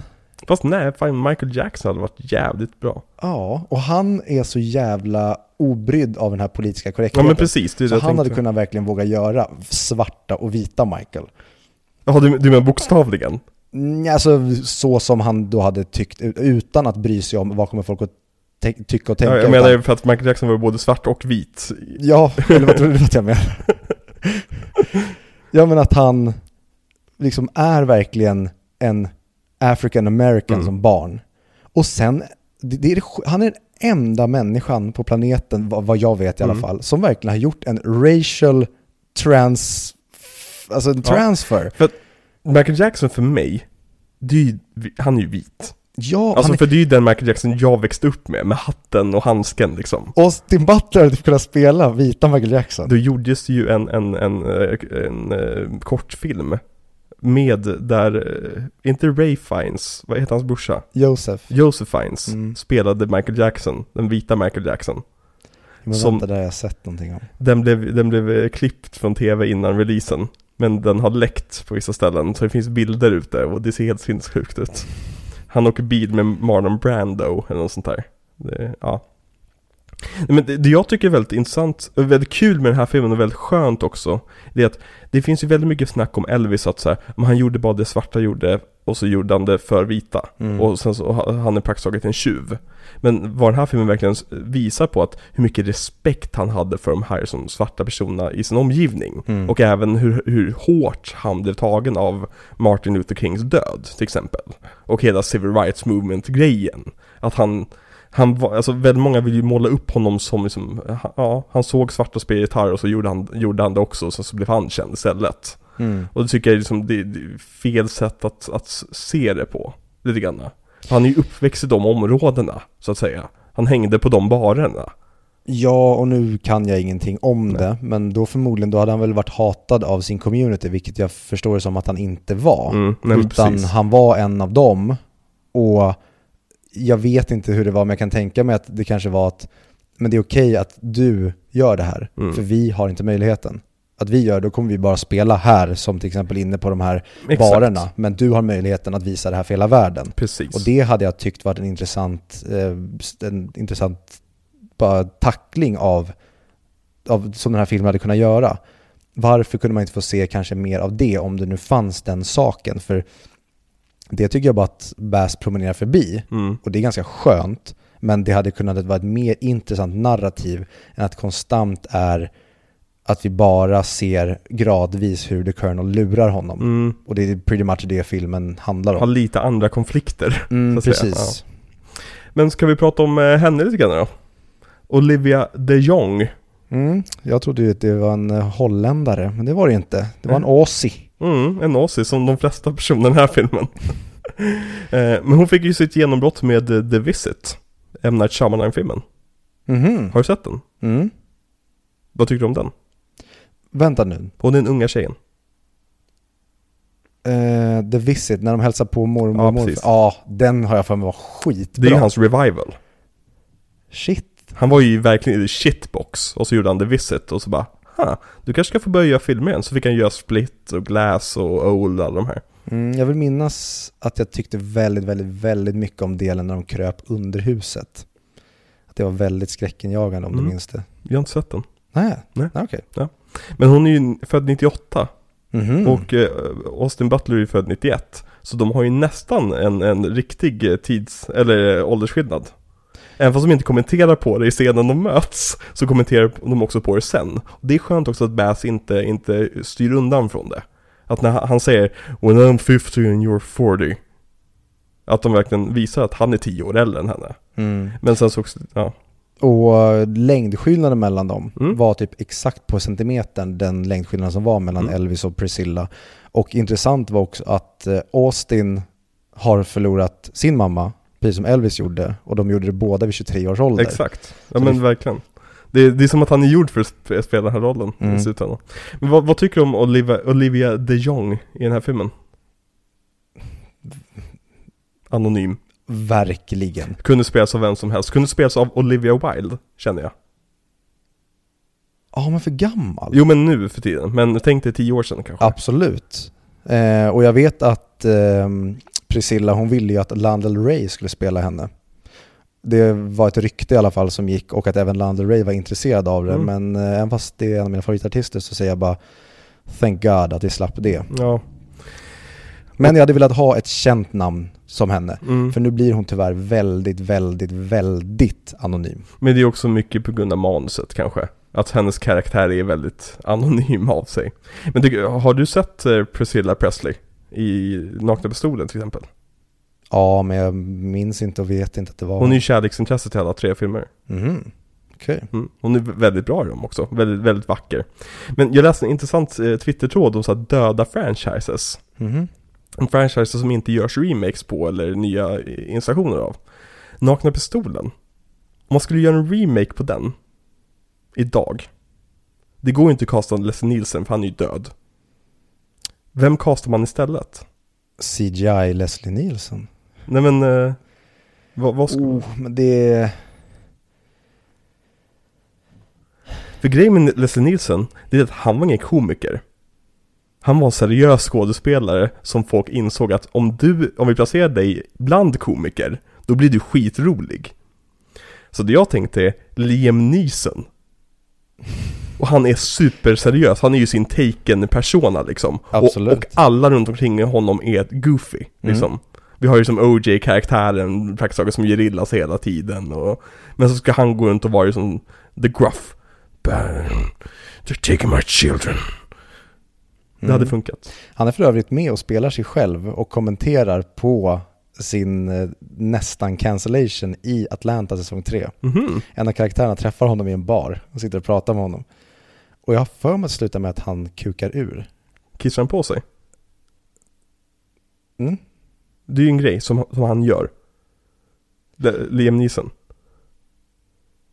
Vänta, gör han det? han, han, han är ökänd för att eh, Om man går fram till honom och han har tagit några, några bärs då, då har han kissat på sig antagligen Vänta, gör han det i Atlanta? Jag kan minnas fel, men jag, ja. det finns någonting i mig som säger att han gör det i Atlanta också. För det Men väldigt för övrigt en väldigt bra cameo där som dyker upp. Och um, ja, alltså Liam Neeson verkar ha glimten i ögat. Ja men det är ju just det jag tänker att han kan, han kan vara nu som här, den här superseriösa och fortfarande tycka att det är kul att göra det här liksom. Mm, Så jag tror att det skulle vara kul. Det bara en tanke jag fick. verkligen. Fan, kan inte skulle Liam Neeson kunna spela The Colonel istället? Jo, Liam Neeson kan få göra vad fan som helst. Han borde spela en, en, en tysk eh, fabriksägare som i början av filmen eh, så här, utnyttjar judarna och som ser att det är billig arbetskraft. Men sen så under tid, filmens gång lär sig älska det här folket och sen så gör allt för att rädda bara en extra jude liksom. Hade kunnat göras av typ Baz Luhrmann. Mm, jag, jag vill hellre ha, Fast inte svartvitt då. jag vill Utan- ha någon annan som samarbetar med Tom Hanks. Men tänk dig vad häftigt om man gör den filmen Mm. och allting är i färg. Sen, Förutom en liten pojkes skor. ja, eller så går man ännu längre, en liten flickas klänning. Ah, Som, ba, bara den är svartvit. okej. Och så ser man henne gå samtidigt som Liam Neesons karaktär sitter uppe på en höjd och tittar ner hur ett getto rensas. Mm. Det tror jag hade kunnat bli riktigt starkt. Fan, Schindler's list är så jävla bra film. Den är verkligen... Det, det, det är en film som är över på typ två minuter känns som, när jag ser den. Ja, Även fast den är tre och en halv timme lång. Jag saknar gamla, gamla Steven Spielberg. Mm, jag med. Han borde få CGI-förbud. Ja, verkligen. Vad, vad tyckte du om hon som spelade Elvis morsa? Helen Thomas. Ja, Hon kändes väldigt mycket walk hard. Ja, jag vet. Verkligen. Det var lite grann med Oh, my vertigo! När hon dör där. ja, men hon är ju hon är australiensare såklart. Mm. Som alla andra i den här filmen. Ja, och vad heter han? Roxburgh. Ja, Eh, Rich, Richard Roxburgh. Han är ju också väldigt anonym i den här filmen. Ja, men jag tycker han, han, han är väldigt annorlunda från an, vanliga roller han brukar göra. Mm. Alltså i och med att han spelar väldigt tillbakahållen och väldigt så här simp, om man ska använda ett väldigt modernt ord liksom. Så tycker jag att det är så här, jag gillade det han gjorde, men han är ju jätteanonym. Mm. Men David Wenham, som vi skämtade om, ska ju spela Gatsby, Mm. dyker upp. Jag blev så himla glad när jag såg att de här man. gamla Baz Luhrmann-personerna är med. Det är ju det som är det bästa med att göra de här miniserierna. Mm. Att, att se folk återanvända sina skådespelare och liksom så här, åh, där är David Wenham, han är ju vår kompis nu. Ja. han, han är inne på den här klubben och dansar med oss liksom. Ehm, ja, nej men jag tycker han är jättebra som Hank Snow. Som den här mm. stockkonservativa gubben som inte förstår alls. Medan hans son, då spelad av Cody Smith McPhee då. Mm. Eh, eller Smith McPhee blir det ju. Ja. Ja. Eh, som för övrigt är jättebra i, eh, vad heter den? Brokeback Mountain 2. Ja precis, The Power of the Dog. Mm. Tyckte han var jättebra i. The Pounding of the Dog. Du att Cody Smith McPhee är blind på vänster öga? Ja men, det säger ju allt. Han har en, en ryggradssjukdom som gör så att hans ryggkotor, eh, fuse, vad heter det, går ihop. Smälter samman. Oj. Som gör så att han kommer en dag bli, vara helt stel i ryggen och han förlorar synen eh, gradvis. Han ser ut som en person som har någon sån sjukdom tyvärr. visst är det så. Han ser ju ut som en multisjuk person. Mm. Eh, Öron, näsa, hals, barn. Som jag brukar säga. Jag vill se han och Asa Butterfield spela typ syskon. Ja men de är ju exakt samma person. Mm. Alltså det, det är ju läskigt. Speciellt när de var små såg de ju identiska ut. Ja, verkligen. Och även han, vad heter han, Jodie Sangster. Han spelar eh, i Game of Thrones. Han lilla blonda. Som, som hjälper Brand. Bran. Eh, Jojen. Ja, just det. Mm. Ja, vad fan Ja. är han med i? Eh, gud, han var med i någonting nyss. Han var jättebra. Anywho. Anywho. Ja. Eh, vart var vi någonstans? Just det, Cody Smith McPhee. Eh, Han slog ju igenom med eh, The Road. Och även Let, the, Let Me In. Just det. Som är remaken på Let the Right One In. Som jag hade sagt var Asa Butterfield som Mm, spelade. precis. Men eh, det, det känns två filmer som du gillar. Eh, The Road tycker jag mycket om. Mm. Eh, inte det Viggo? jo. Inte sjukt att Viggo och Ed Harris, det bara sju år mellan de två personerna. Jo, verkligen. Men nu i Crimes of the Future så har verkligen Viggo åldrats. Mm. Där ska han spela en eh, typ döende person eller en person Mm. som håller på vars eh, biologi håller på att gå bortom eh, Homo erectus tänkte jag säga, Mm. Homo sapiens. Så att han är en eh, performanceartist som får sina nyvuxna organ utskurna ur sig inför publik Mhm. och blir ansedd som en stor konstnär. Spännande. Fan, jag skulle vilja prata konst med dig. Men eh, det, vi kommer ju aldrig prata om en film som handlar om konst. Nej, aldrig någonsin. Aldrig i livet. Men tillbaka till eh, mamma och pappa Presley då. Mm, mm.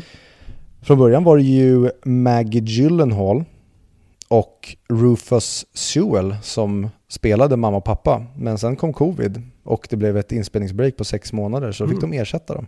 Jaha, Så det var inte de föräldrarna som skulle varit från början. vad glad jag blev över det.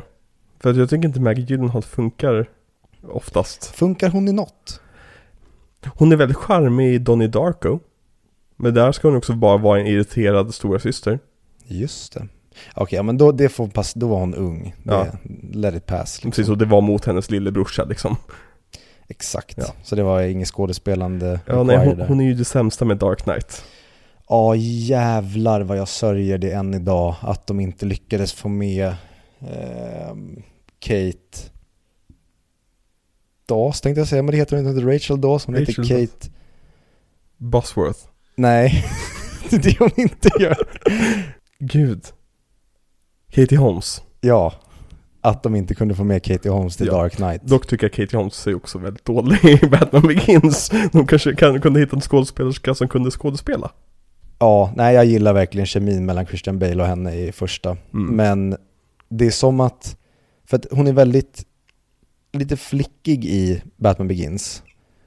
Och charmigt, och så är hon väldigt söt. Mm. Och sen är det som att mellan de filmerna, då har hon åldrats 15 år och haft en crack-period. Mhm. För det är, Mag, Mag Gyllenhaal är typ crack-varianten på henne. Ja, hon har ju typ tote bags under ögonen. Mm. Ja, det är en märklig, märklig eh, casting. Ja. Men David Wenham. Jag, jag vill se honom spela skurk mer. Mm. Han, är så perfekt som den här sliskiga skurken. Ja. Och jag blandar alltid ihop honom med David Thewlis, som faktiskt har spelat skurk väldigt, väldigt mycket nu för tiden. Till exempel i Fargo säsong 3. Mm. Och även i The Sandman har jag för mig att han är skurken. Som inte jag har sett den, men jag vill se den. Ja, det enda jag läst är att den är bara ytterligare bevis på att vissa material är ofilmbara. Okej, jag har läst alltså bokstavligen det tvärtom, att det här är typ den enda adaptionen det kunde blivit av The Sandman. Mm. Att folk jämför den lite grann med Watchmen-filmen. Att det är som så här, du har gjort liksom det omöjliga här. Mm. Eh, det har fått väldigt bra kritik av de jag läser. Ja, Okej. Ja, jag har bara sett att det är ett, eh, ett fall framåt, Mm. det är summeringen. Ja, men jag är taggad. Jag, jag, det känns som en serie right up my alley. Mm. Ja, jag tyckte den såg ful ut, tyvärr. Mm. Ingen relation till grundmaterialet Nej. heller. Så det... Men någon gång kanske det kommer. Om du har väldigt tråkigt en kväll Mm. och vill sova, då ringer du The Sandman. Mm. Eller så gör jag bara den svenska varianten. Sandmannen. John Blund. John Blund, just det så han heter på svenska. Det, är- det är det vi är så bra på här i Sverige. Det är att avdramatisera och avsexualisera allting som låter så häftigt på engelska. Är John Blund pedofil? Nej förlåt, jag tänkte på Ronny. Jag vill säga ja. Så jag säger ja. Ja. Mm. Vi var ju på bio med Ronny igår. Det är fortfarande sjukt, jag trodde du skämtade först. Ronny Svensson satt framför oss igår när vi var på förhandsvisningen av Nope.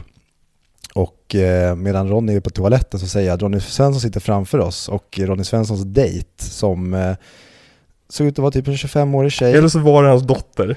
Det kan ha varit hans dotter. ehm, men det känns inte som att Ronny Svensson har några barn förutom de i hans källare. Men då säger Alex högt, Ronny Svensson, han som är pedofil. För jag trodde du skämtade. och sen kommer Ronny, jag bara, Ronny Svensson, du bara, det är Ronny Svensson. Ja, Ja. Han var väldigt störande under filmen. det var som att se ett barn titta på film. Ja, han satt och pekade och liksom så här knuffade på henne hela tiden och skulle typ imponera med sina kunskaper. Ja, och det är därför jag får, det, det, det är det som i Ja. mig säger att det inte var hans dotter, utan någon ung filmentusiast Hon, som han... hon såg ju alternativet, nu kanske hon lyssnar på podden. vi, vi, vi ber om ursäkt för våra spekulationer. Nej, det finns inget verklighetsförankrat här. Vi sitter ju bara och killgissar som det så fint heter. Ja. Vi har ingen aning om din relation med Ronny och jag vill ju att det ska vara att Ronny tog henne som väldigt liten och satte i sin källare.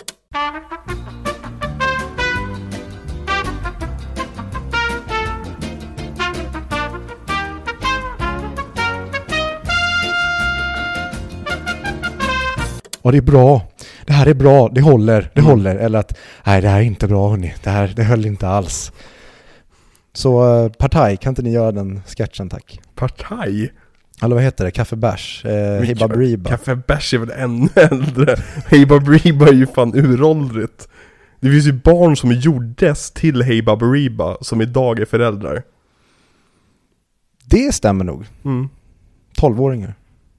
Nej. 12 år. Men um, Partaj gjorde ju för övrigt en väldigt, väldigt, väldigt bra sketch på Alfons Åberg och Alfons pappa. Mhm, Och lite i det stuket hade jag önskat att Ronny Svensson-sketchen var. okej.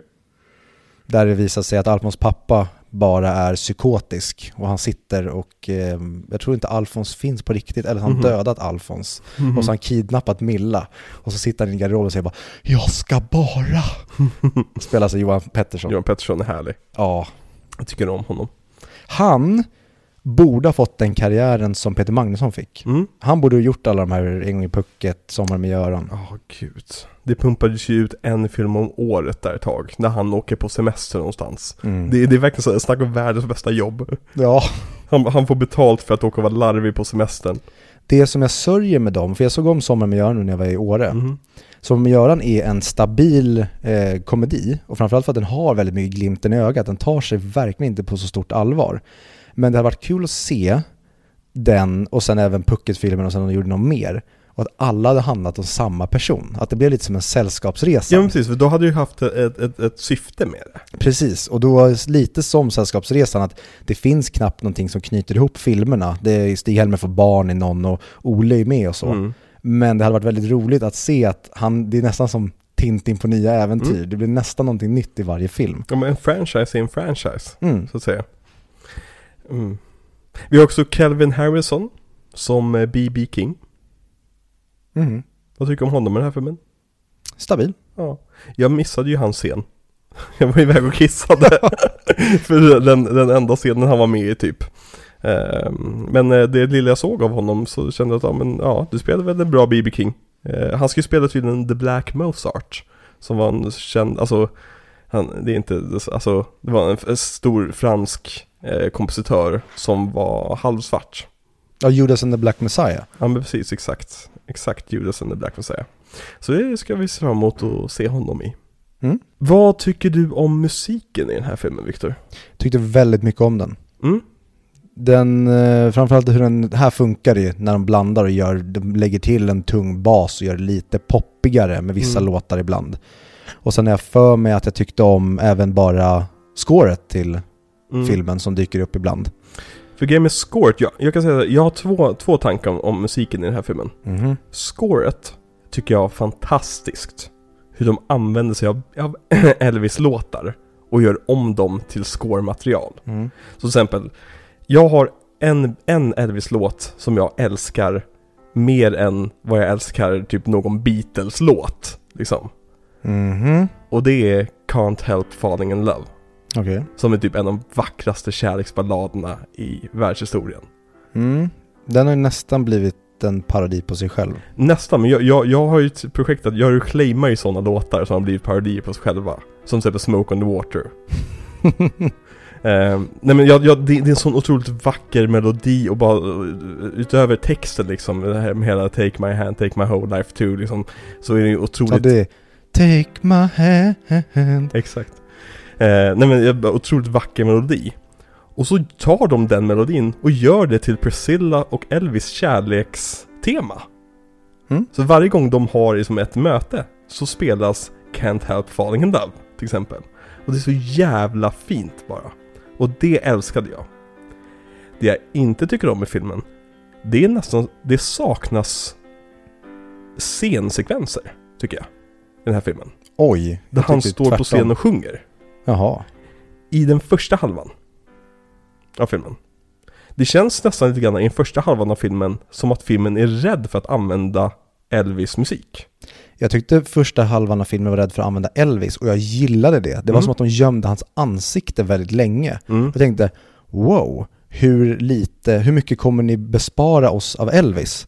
Och sen så kastar de in honom till slut, men jag tyckte Mm. det var ett väldigt nice grepp. Ja men jag tycker det var nice grepp just med introduktionen av Elvis. Men sen så tycker jag att när han väl står på scen och sjunger sen, Mm. då är det som att vi, vi inte får se något framträdande. Vi får se det som typ två, tre sekunder av ett framträdande. Mm. Och sen går vi till nästa framträdande. Medan det jag tyckte väldigt mycket om till exempel Bohemian Rhapsody, det var det att vi fick se Queen framföra låtar. Liksom. Mm. Det löser de sen mot slutet och även i den sekvensen vi är just i nu när de håller på att spela in eh, den här eh, comeback specialen. Mm. Här, här vänder filmen på, på det myntet och här får vi se från det här ögonblicket framåt får vi se jättemycket av Elvis musik. Eh, Ja. Och jag, det tycker jag väldigt mycket om. Och jag tycker det, just biten när han kommer till eh, Las Vegas och han kommer till The International, som för övrigt inte hette The International för de, får inte- de får inte använda hotellnamnet. Mhm. Eh, men när han kommer dit och han får höra att du får göra vad du vill. Och de kommer betala det. Alltså det är ju varje musikers våta dröm. Att det är sådär, okej men då vill jag ha en orkester och jag vill ha de här bakgrundssångarna och de här bakgrundsdansarna och den där killen på elbas. Och kan, kan du ringa in den där killen på trummor som jag såg på den där konserten? Och det är verkligen att han fick en blank check och göra vad han ville där i Las Vegas. Mm. Och de scenerna, jag förstår ju att det blir mycket där. Att det, liksom, det blir om samma sak om och om igen. Mm. Men för mig som, som liksom, jag ser mig själv som musiker egentligen, alltså i, i själen. Mhm. Så är det verkligen som att Åh herregud vad jag är avundsjuk på Elvis Presley just nu. För det, det här ser ut att vara det roligaste någonsin. Att ha en variety show på Las Vegas scen på 70-talet. Och du får bestämma allting. Så det tycker jag är väldigt härligt. Mm. Och sen så tycker jag Elvis 70-talsmusik är så pass mycket bättre än typ hans tidigare grejer. Alltså när han verkligen går in i den här som att han använder hela rösten. Och han liksom har de här stora liksom, or or orkestrala låtarna. Som typ den här American Trilogy som inleder allting med.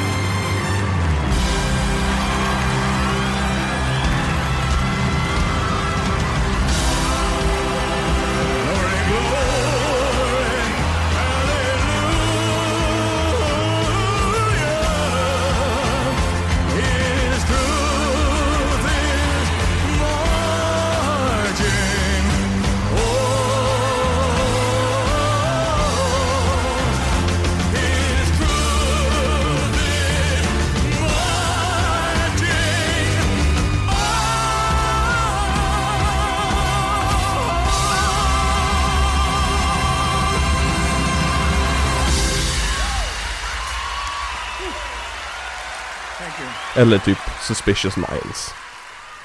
Där det är liksom Ja, nej men lite större produktioner liksom. Mm. Jag, jag älskar den Elvis verkligen. Han blev högbudget helt plötsligt. Ja men precis, exakt. Men hade du någon fa favoritlåt i den här filmen? Som du kände att så här, och den här sekvensen var bra? Eller? Nej, inte vad jag tänkte på. Jag njöt av det mesta tills det blev då andra halvan när det var och jag kan, kan nog vara varför jag störde mig mycket på det. Det var ju för att man ibland inte fick se hela låtar men det blev nya nummer hela tiden. Det kändes lite sönderryckt för mig, lite som vi pratade om igår när vi pratade om Nope. Mm. Att det känns som att när saker ska få fart, då bara klipper man och så får vi börja om så tempot bara dör ut. Mm. Ehm, nej, och sen var det, vad är det nu, det är en vecka sedan jag såg den. Så den är inte purfärsk i mitt minne, så jag kommer inte ihåg vilka låtar som kommer när egentligen. Det här som vi kollar på just nu, när The Colonel blir praktiskt typ blackmailad av maffian. Mm. Vet du hur mycket pengar han var skyldig maffian? Nope. 30 miljoner dollar. På 70-talet. Ja, shit. Alltså det är inte konstigt att han skrev på det här kontraktet. Så för övrigt är det en scen som hände på riktigt. Alltså Mm. det här med att han skrev på bordsduken. Ehm, dock det här när han blir sparkad offentligt, det hände ju inte på riktigt. Hmm. Eh, när han, Elvis skriker på honom på scenen. Däremot så hände en liknande grej. En, en av Elvis, eh, de som jobbade för Elvis på, under produktionen, hans fru blev sjuk i cancer. Eller dog i cancer till och med. Och den här killen behövde jobbet för att typ få ha råd med eh, hospital bills. Men eftersom han var nere hela tiden så blev han sparkad. Så Elvis under en, en föreställning i Las Vegas kallade eh, kasinots chef för rövhål och sa att han borde återanställa honom. Hmm. Antagligen hög som fan på piller.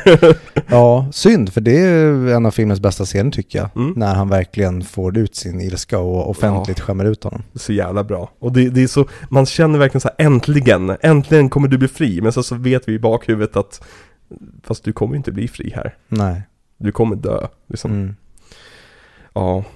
Alltså, den- Kul för övrigt den här eh, managern som dyker upp efter halva filmen från ingenstans som ser ut precis som Jonas Karlsson. Mm. Som inte får en introduktion utan han bara är där helt Mm. plötsligt. Du menar han som står där? Eh, nej, den långhåriga mannen med eh, solbrillorna, jag säger till när han dyker upp. Han är med på mötet med eh, Stranger Things producenten. Okej, för jag tänkte att det kanske var han du, han, han var bra i filmen tyckte jag. Mm. Jag har Eh, aldrig sett honom i någonting. för, du har inte sett Stranger Things? Jo, så tre säsonger. Okej. Då har du sett honom i Stranger Things? Ja men det inte han. Utan det är en annan, han som är Elvis producent eller vad man säger, hans manager som är närmare honom. Jag kan säga det till Okej, när han ja. dyker upp. Men igen. Stranger Things-killen tyckte jag var väldigt bra. Han är väldigt bra. Han har Det ju väldigt tyck- mycket karisma. Tyckte det även direkt när han dök upp i Stranger Things att shit, den här snubben har star quality. Verkligen. Det är så här, vissa personer fångas bara på kamera. Mm. Det är som, ja, Men jag hörde det är någon i fjärde säsongen nu också som har liknande ja, feeling. Eddie. Som har blivit en riktig tjejfavorit. Verk, tjejfavorit vet jag inte om man kanske är. Men eh, favorit har han blivit. Han har blivit typ ett meme nästan. Mm. Eh, riktigt jävla bra. Du borde se säsong 4. Jag tror du skulle gilla den. Ja, det är min tanke. Det är bara Mm. inte... Ja, jag playade första avsnittet, såg fem minuter så bara, nej jag är inte taggad på det. Mm. Men sista scenen i den här filmen, när Elvis är gammal och tjock Mm. och spelar sin sista eh, spelning Mm. och spelar, eh, när jag- säger Careless Whisper, det är inte den, det är eh, Unchained Melody. Eh, det är ju Elvis på riktigt. Ja, de klipper ju emellan. Ja, när han går in på scenen är det han. Men från att han börjar sjunga så är det bara klippet. Mm. För, eh, du kan se det på YouTube nu liksom. Ja men det har jag sett på YouTube. Och det är verkligen, det kändes verkligen, jag satt ju, jag satt ju och grät som ett litet barn där un, un, under filmen. Alltså Mm. i slutet av filmen. Och med hela, jag är så svag för eftertexten där det beskrivs som liksom, att det är så här men Elvis lyckades ändå och blev ändå den största recording artist through all time liksom. Sånt är jag alltid svag för i biopics. Hmm. Ja, jag har ju ingen direkt eh, kärlek till biopics som filmgenre. Mm. Jag kan tycka när det, det är intressant. Ofta så tycker jag att det håller en hög lägstanivå. Mm. Men det kanske aldrig flyger upp i taket och det gör mig inte så mycket egentligen. Jag är mest intresserad av vad det är för, för film. Sen kan de berätta en fiktiv berättelse eller en riktig story så länge filmen gör det den ska göra. Mm. För mig är det så här, när det är en biopic, när jag vet att det är på riktigt så att säga, inom citationstecken, då känns allting så mycket mer för mig. Det, då- och då kan alltså banala saker vara väldigt, väldigt så här viktiga. Mhm. Alltså saker som i en film där jag vet att allting är fake. Så här, men det här hade varit en meningslös scen. Men nu är det en biopic, då, då är det spännande helt plötsligt. Jag vet inte, det är väl samma, samma sjuka som får folk att kolla på liksom, true crime dokumentärer. Det är som att de vill ha någonting om, om verkligheten. Mm. Men sen som sagt, jag har ju rört mig i musikkretsar i hela mitt liv liksom. När jag var liten kollade jag på det här och drömde om att vara de här personerna liksom. Nu, nu när jag kollar på sånt här sitter jag istället och tänker varför blev jag aldrig sån här? Men känner du så även för biopics som inte har med musik att göra? eh, ja, men det ska jag säga. Eh, sen så de flesta biopics som görs är ju typ om musik. Känns som. Fast det är det ju inte. Alltså, bara flesta ta Vice eller det finns ju hur många politiska sådana Ja, som helst. ja, okej kanske. Men jag tänker de som blir stora, de som, liksom riktigt, de som blir hittar är oftast musikbiopicsen. Men eh, ja, men till exempel Vice tyckte jag ju väldigt mycket om det. Och den hade ju nog inte alls funkat lika bra om, om det inte hade varit den riktiga personen så att säga. Mhm. Om, om, alltså, om Dick Cheney hade varit en påhittad politiker, då hade den inte känts alls på samma sätt tror jag. Ja, okej. Ja, jag har inte samma intresse. Jag är mer intresserad av bara the storytelling of it all. Mm. Du är en jävla Wikipedia-tittare du. Mm, tvärtom väl? ja, antagligen. Hur var mottagandet på den här filmen då? Det har ju varit head over heels. Mm. Folk, jag har inte sett någon och inte sett en enda recension som inte tycker om den här. Nej. Det har varit någon tre av fem har jag sett, men folk är verkligen förälskade i det här. Ja, alltså det, det, generellt sett bland publiken har den här gått hem jättebra. Alltså just the word of mouth har ju verkligen gjort den, alltså den har ju dragit in 261 miljoner på en budget på 85. Mm. Det vill säga att de har gått ungefär 100 miljoner plus hittills. Och den har varit ute i två månader liksom. Och sen så också hem, eh, så hembränt får jag säga, eh, Blu-rays och allt sånt där, merchandise. Mm. Eh, Så den här filmen eh, är definitivt en succé. Och även bland, bland kritiker så har den blivit hyllad. Kanske inte riktigt fem av fem hyllad, men alla har tyckt om den. Liksom. Det har varit, ingen, ingen har gett den, vad jag har läst, liksom underkänt. Mm. Det här är ingen, det här är ingen Great Gatsby, så att säga. Nej, men jag tror också att det är för att den, som jag nämnde förut, att den här kliver ingen på tårna. Nej. Det känns som att den hela tiden görs med glimten i ögat. Den har kul. Mm. Den försöker inte vara walk the line, för Mm. då hade det här kunnat falla väldigt platt om det hade blivit fel. Ja, Den här precis. filmen leker så otroligt mycket. Den här filmen gjorde det geniala draget att inte vara walk the line, utan snarare vara, vara walk hard. Ja men det är precis som du sa, den stirrar walk hard rakt i ansiktet. Ja, Ja, och det, det, det, det är så jävla modigt. det är verkligen det. Det, det är, för även, typ på Bohemian Rhapsody, den undviker ju vissa saker känns som för att inte bli en walk, walk hard. Mm. Och liksom, den försöker ju hoppa nästan rakt in i att han är vuxen liksom. För att slippa liksom, ja, fällorna. Ja. Eh, eh, så det, även Rocketman också. Eh, Fast Rocketman är kanske lite, lite närmare Walk Hard. Men Rocketman är också en film som varje gång jag ser den så blir den bättre. Mhm. Ja, jag minns att det var så här, jaha, då Ja. var Det det, var där. en udda gång när vi såg den tillsammans på bio men vi var inte där tillsammans. Vi möttes ju i lobbyn efteråt. Va, är du här? Gjorde vi? Ja. Mhm. Du satt med Becka typ två rader framför mig. Okej. Ja, lite spännande. Obehagligt att du följer efter oss. Jag vet. Nej men så, här, det, Rocketman sån här film, första gången jag såg den, två av fem. Jag blev rätt hänförd av musiken, blev ett jättestort Elton John-fan av den filmen. Men utöver det så var det så här, ja nej det här var inte så jättebra. Men sen så, jag köpte den på Blu-ray och jag ser den varje gång jag börjar dejta en ny person så vill de alltid se Rocketman och det är en väldigt bra dejtfilm. För det är som man sitter och sjunger med tillsammans och allt sånt där. Så jag har sett den ett par gånger nu. Och den blir verkligen så här, ja, det har börjat bli en av mina favorit-biopics. Mhm. Eh, Så den borde du se någon kväll, tänk- tänker jag. Det är bra tack. Det är eh, en bra film, tack. Min och Likey. Eller jag tyckte det var 3 av 5. Ja. Men Taron Egerton är för mig en så här, mm, Han borde spela Wolverine. det är väl det jag tycker att han ska göra. Och gör han det, då kan jag se om Okej, Rocketman. Då är jag med. då kan vi göra en Taron, Taron Egerton miniserie. Mm. Men det som har blivit framförallt hyllad i den här filmen, det är ju Austin Butler. Mm. Ja, han är så jävla charmig. Ja, alltså han är ju bra. Ja, Det går inte att säga så mycket annat. han gör en riktigt jävla bra Elvis. Ja, Han får jättegärna fortsätta att spela Elvis. Om Elvis ska dyka upp i andra filmer får han jättegärna vara Elvis ja numera. men typ. Ja. Jag önskar att fler personer, ska, att, att vi skulle göra så lite grann med, med musiker och kända personer. Att vi väljer ut en skådespelare som spelar den personen. Så Mm. nu till exempel om Freddie Mercury ska dyka upp i liksom en Michael Jackson-film. Ja, då, då är det Rami Malek som kommer in där. Ja. Kul för övrigt var att ehm, John Carpenter har gjort en Elvis-rulle Mm, med Kurt Russell exakt. i huvudrollen. Miniserie. Mm. Eller tv-film är det. Mm. En av, det är där de introduceras för varandra. Det är första projektet som eh, Kurt Russell tog efter att han lämnade Disney i världen.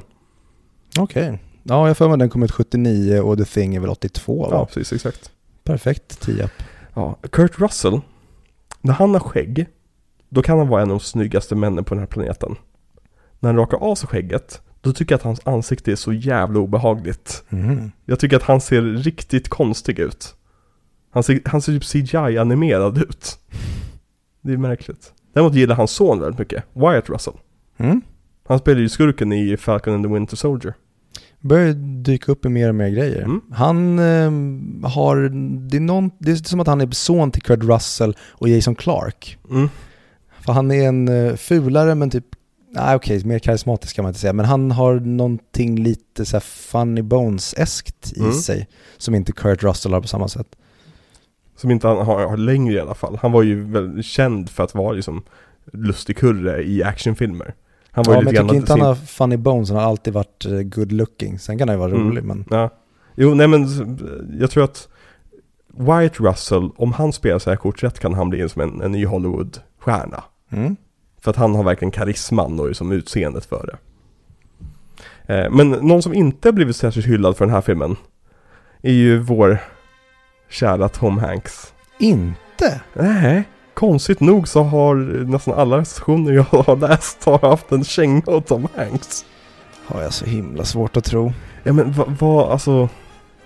Ja, Jag tycker nästan lite synd att Austin Butler inte kanske gör den här Elvisen i den här filmen, men att han behöver göra den i den här filmen med Tom Hanks. mm.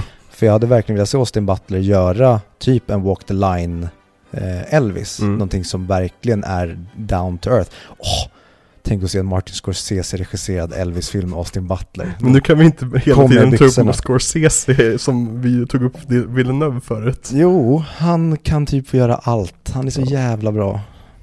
Förutom när han gör filmer om, om kristna präster i eh, Japan.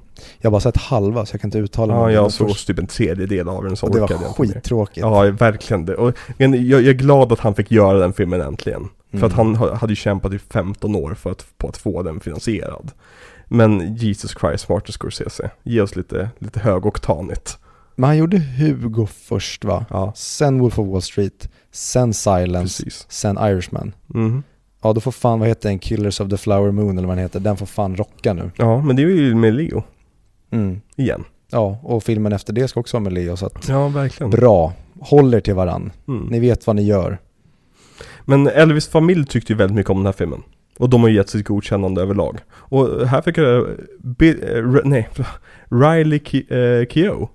Det är fan Elvis barnbarn. Just det, det har jag läst någon gång. Och det är ju, fan gud, nu hade jag... Michael Jacksons styvdotter är det också. Ja, precis, exakt. Mm. Snacka om Hollywood royalty. Verkligen. Ja. Hon hade kunnat spela Priscilla. Hon är jävligt karismatisk. Mm. Vilken film var det hon blev känd för som barn? Som barn? Nej, nej, nej. eh, Hon spelade Marie Curry i eh, Runaways till exempel. Men jag vet att du har sett henne i några filmer som du tycker om. Mm. Eh, du, du, du, vad fan. Den enda jag kommer på nu, det är The Girlfriend Experience, Steven Soderbergh-serien. Mm. Där var hon jävligt bra. Sen var hon med i någonting mer. Ja, jag, jag kollade det upp listan i morse när jag skrev, när jag skrev manuset men nu har jag glömt bort det. Skitsamma. Väl, väldigt bra skådespelerska. Mm. Eh, och tydligen eh, granddaughter, dotter, dotter. Barnbarn heter det. Till Elvis. Mm. Fatta att, fatt, fatt att kunna säga det. Min, min, min eh, vad blir det? Min farfar, nej, min morfar var Elvis. Och min mormor var, min far, eh, vad fan det blir, eh, Min mammas kille blir det väl? Ja, För han var stepfather till henne. ja men precis, exakt. Och hon har bara goda ord att säga Michael Jackson. Så där kan vi debanka teorin om att han är pedofil. Det är så det funkar. Viktor, du borde veta om någon. Det är det jag menar. I know. Jag minns hur din pappa låste dörren under kvällen. Nej, nu ska vi lämna eh, de typen av skämt. Vi har blivit tillsagda till och med att lämna den typen av skämt. Min pappa låste aldrig dörren. Nej, din pappa låste aldrig Mamma dörren. kom in och sa Det är middag snart. Och sen så åt vi i tystnad. Ja, exakt. Mm. Ska vi eh, gå igenom lite sammanfattning av den här filmen då? Sammanfattar du? Vad har du för MVP? Eh, Austin? Mm, 100%. Jag med. Nej, Tom Hanks. Nej, Tom Hanks sluta. är bäst. Sluta. Lägg Tom. ner. Ba. Vilken är din LVP då? Tom Hanks, okej bra. Vi kan gå vidare. Nej, jag älskar honom. Nej det gör jag inte. Eh, jo men objektivt ja, men jag, jag hade kul med honom också. Det, det är lite, jag är lite för hård med Tom Hanks. Det, det är kul att se honom göra en sån här roll, även fast han är på en helt annan planet än resten av filmen. Det här är ju roligare än The Post i alla fall. Det är det ju. Han försöker ju i alla fall Mm. här. Ja men precis, här gör han någonting. Ja, okej, okej, ja, okej, jag ska sluta vara så jävla hård med Tom Hanks så fort jag sett fär- färdigt. Mamman är typ LVP. Ja men typ. För där borde de bara kastat mamman från Walk Hard. Ja, jo, men Och gett- verkligen. Gett henne Vertigo. Ja. Men hon dör ju på typ exakt det sättet också. Det är ju, det- ja, jag älskar det. Jag älskar Wes Lerman för att han vågade. Och jag undrar om han vet om Walk Hard. Det måste han. Ja, det har svårt att se något annat. Ja. Eller, eller då är det ju stro- alltså stroke of genius, han gör den här filmen utan att veta om den. Mm. För han har ju faktiskt gjort en remake Ja. på den, fast seriös. Alltså jävla bra. Ehm, Okej, vad sätter du för betyg på den? Eh, tre och en halv av fem. Mhm. Sju av tio. Mm. Jag eh, var på väg, efter halva filmen, så här, "Uff, det här är fyra av fem minst. Mm. Och sen så föll den ner till tre av fem. Men i slutändan så hade jag väldigt kul med den. Den är på tok för lång tycker jag, för sitt eget bästa. Mm. Jag köper det du säger om att biopics kan vara bra av att det är ett helt liv. Men då vill jag gärna att den berättar andra saker. Nu blir det väldigt Mm. mycket samma saker om och om igen. Det kändes som att den, det var bara, den hade bara fokus på det här typ fördärvandet av honom. Mm. Jag hade velat ha kanske lite mer side plots och så kutta lite mer av huvudplotten. Nej, men jag, jag, jag, fa- jag fattar ju dina argument för det. Eh, jag sätter 4 av 5 på den här filmen. Mm. Hade Tom Hanks inte spelat rollen på det sättet han gör det, som den här gremlingen som står i sidan av, av eh, scenen och ler och har typ bokstavliga dollartecken som, som i ögon.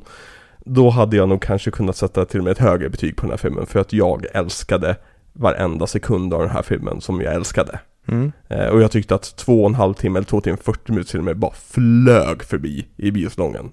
Okej. Det kändes som typ en timme för mig. Eh, men jag har inget problem med, med sagt längden på sådana här filmer. Eh, så det är väl egentligen det vi tyckte om Elvis. Ja, så. Nu ska vi sammanfatta Bassmark Lermans filmografi och göra en topplista. Ja, och hur fan sammanfattar man en man som Baz Luhrmann? Jo, han gör nämligen filmer om oskyldighet, om, om kärlek mellan två olika världar, eller, eller eh, torterade män. Mm. Ja, det är väl typ det. Det är typ det. Han har gjort samma film om och om och om igen. Men på olika sätt, vilket jag respekterar som fan. Och en gång har det faktiskt handlat om en kvinna Vilken då? i Australien. Ja, okej då, fast det, Tyvärr, kvinnan den handlar om är också huvudkaraktären i Australia. Vad nu heter, Lady Ja, någonting. exakt. Nicole Kidmans karaktär, hon kolonisatören. Nicole, Nicole Kidmans eh, botox-karaktär. Precis, fy fan, ja gud. Australia. Rest in peace, Ja. Nicole Kidman. Vad, okej om vi säger så här, vad är den största överraskningen för dig med Baz Luhrmann? Ja, Alltså den bilden du hade av honom innan vi slog på första filmen och nu när vi är snart i slutet på sista filmen här. Det största utropstecknet är att han var galen på ett annat sätt Mhm. än vad jag trodde att han var galen. Och jag mindes Gatsby på ett annat sätt än vad den var. Mm. Men framförallt filmerna förutom Gatsby, okej kanske förutom Australia också, men framförallt hans tre första filmer Mm. och nu även Elvis, den galenskapen tycker jag väldigt mycket om. Mm. Sen har han också tyvärr för lite substans i sig för att det ska vara uppe i min sliv. Men jag har haft väldigt roligt med hans filmer på väldigt många sätt och ibland så är det som att han inte vet om själv hur rolig han är. Mm. Det är som den här personen som inte förstår hur kul personen är när han är överseriös Mm. ibland. Och det är verkligen vad han kan vara i sina filmer när jag skrattar. Men jag vet inte om han förstår att vi skrattar åt honom och inte med honom. Nej men det, jag tror att för att göra... Han! Aha, aha, han är ju väldigt anonym. Mm. Ehm, för, för, för att Baz Luhrmanns filmer ska bli bra så måste någon annan skriva manuset tror jag. Han, Ja. han, eller ha någon som hjälper honom i manuset. Eller alltså bara, bara för han, han är en jättebra regissör. Tycker jag. Alltså i det att han, han har verkligen en unik stil som ingen annan kan efterhärma. Men hans stories blir oftast där som skon klämmer. Och Han är en bra visuell regissör. Ja, verkligen. Det är, ja. Men vad, vad skulle du vilja se Baz göra härnäst? Och framförallt, oj. Kommer du, nä, nästa Baz Luhrmann-film, kommer du tänka Åh, en ny Baz Luhrmann-film? Eller kommer du tänka Åh, en ny Baz Luhrmann-film? Med tanke på att hittills så har ju alla hans projekt på förhand varit väldigt intressanta. Mm. Även Australia tyckte jag ju var häftig när den skulle komma.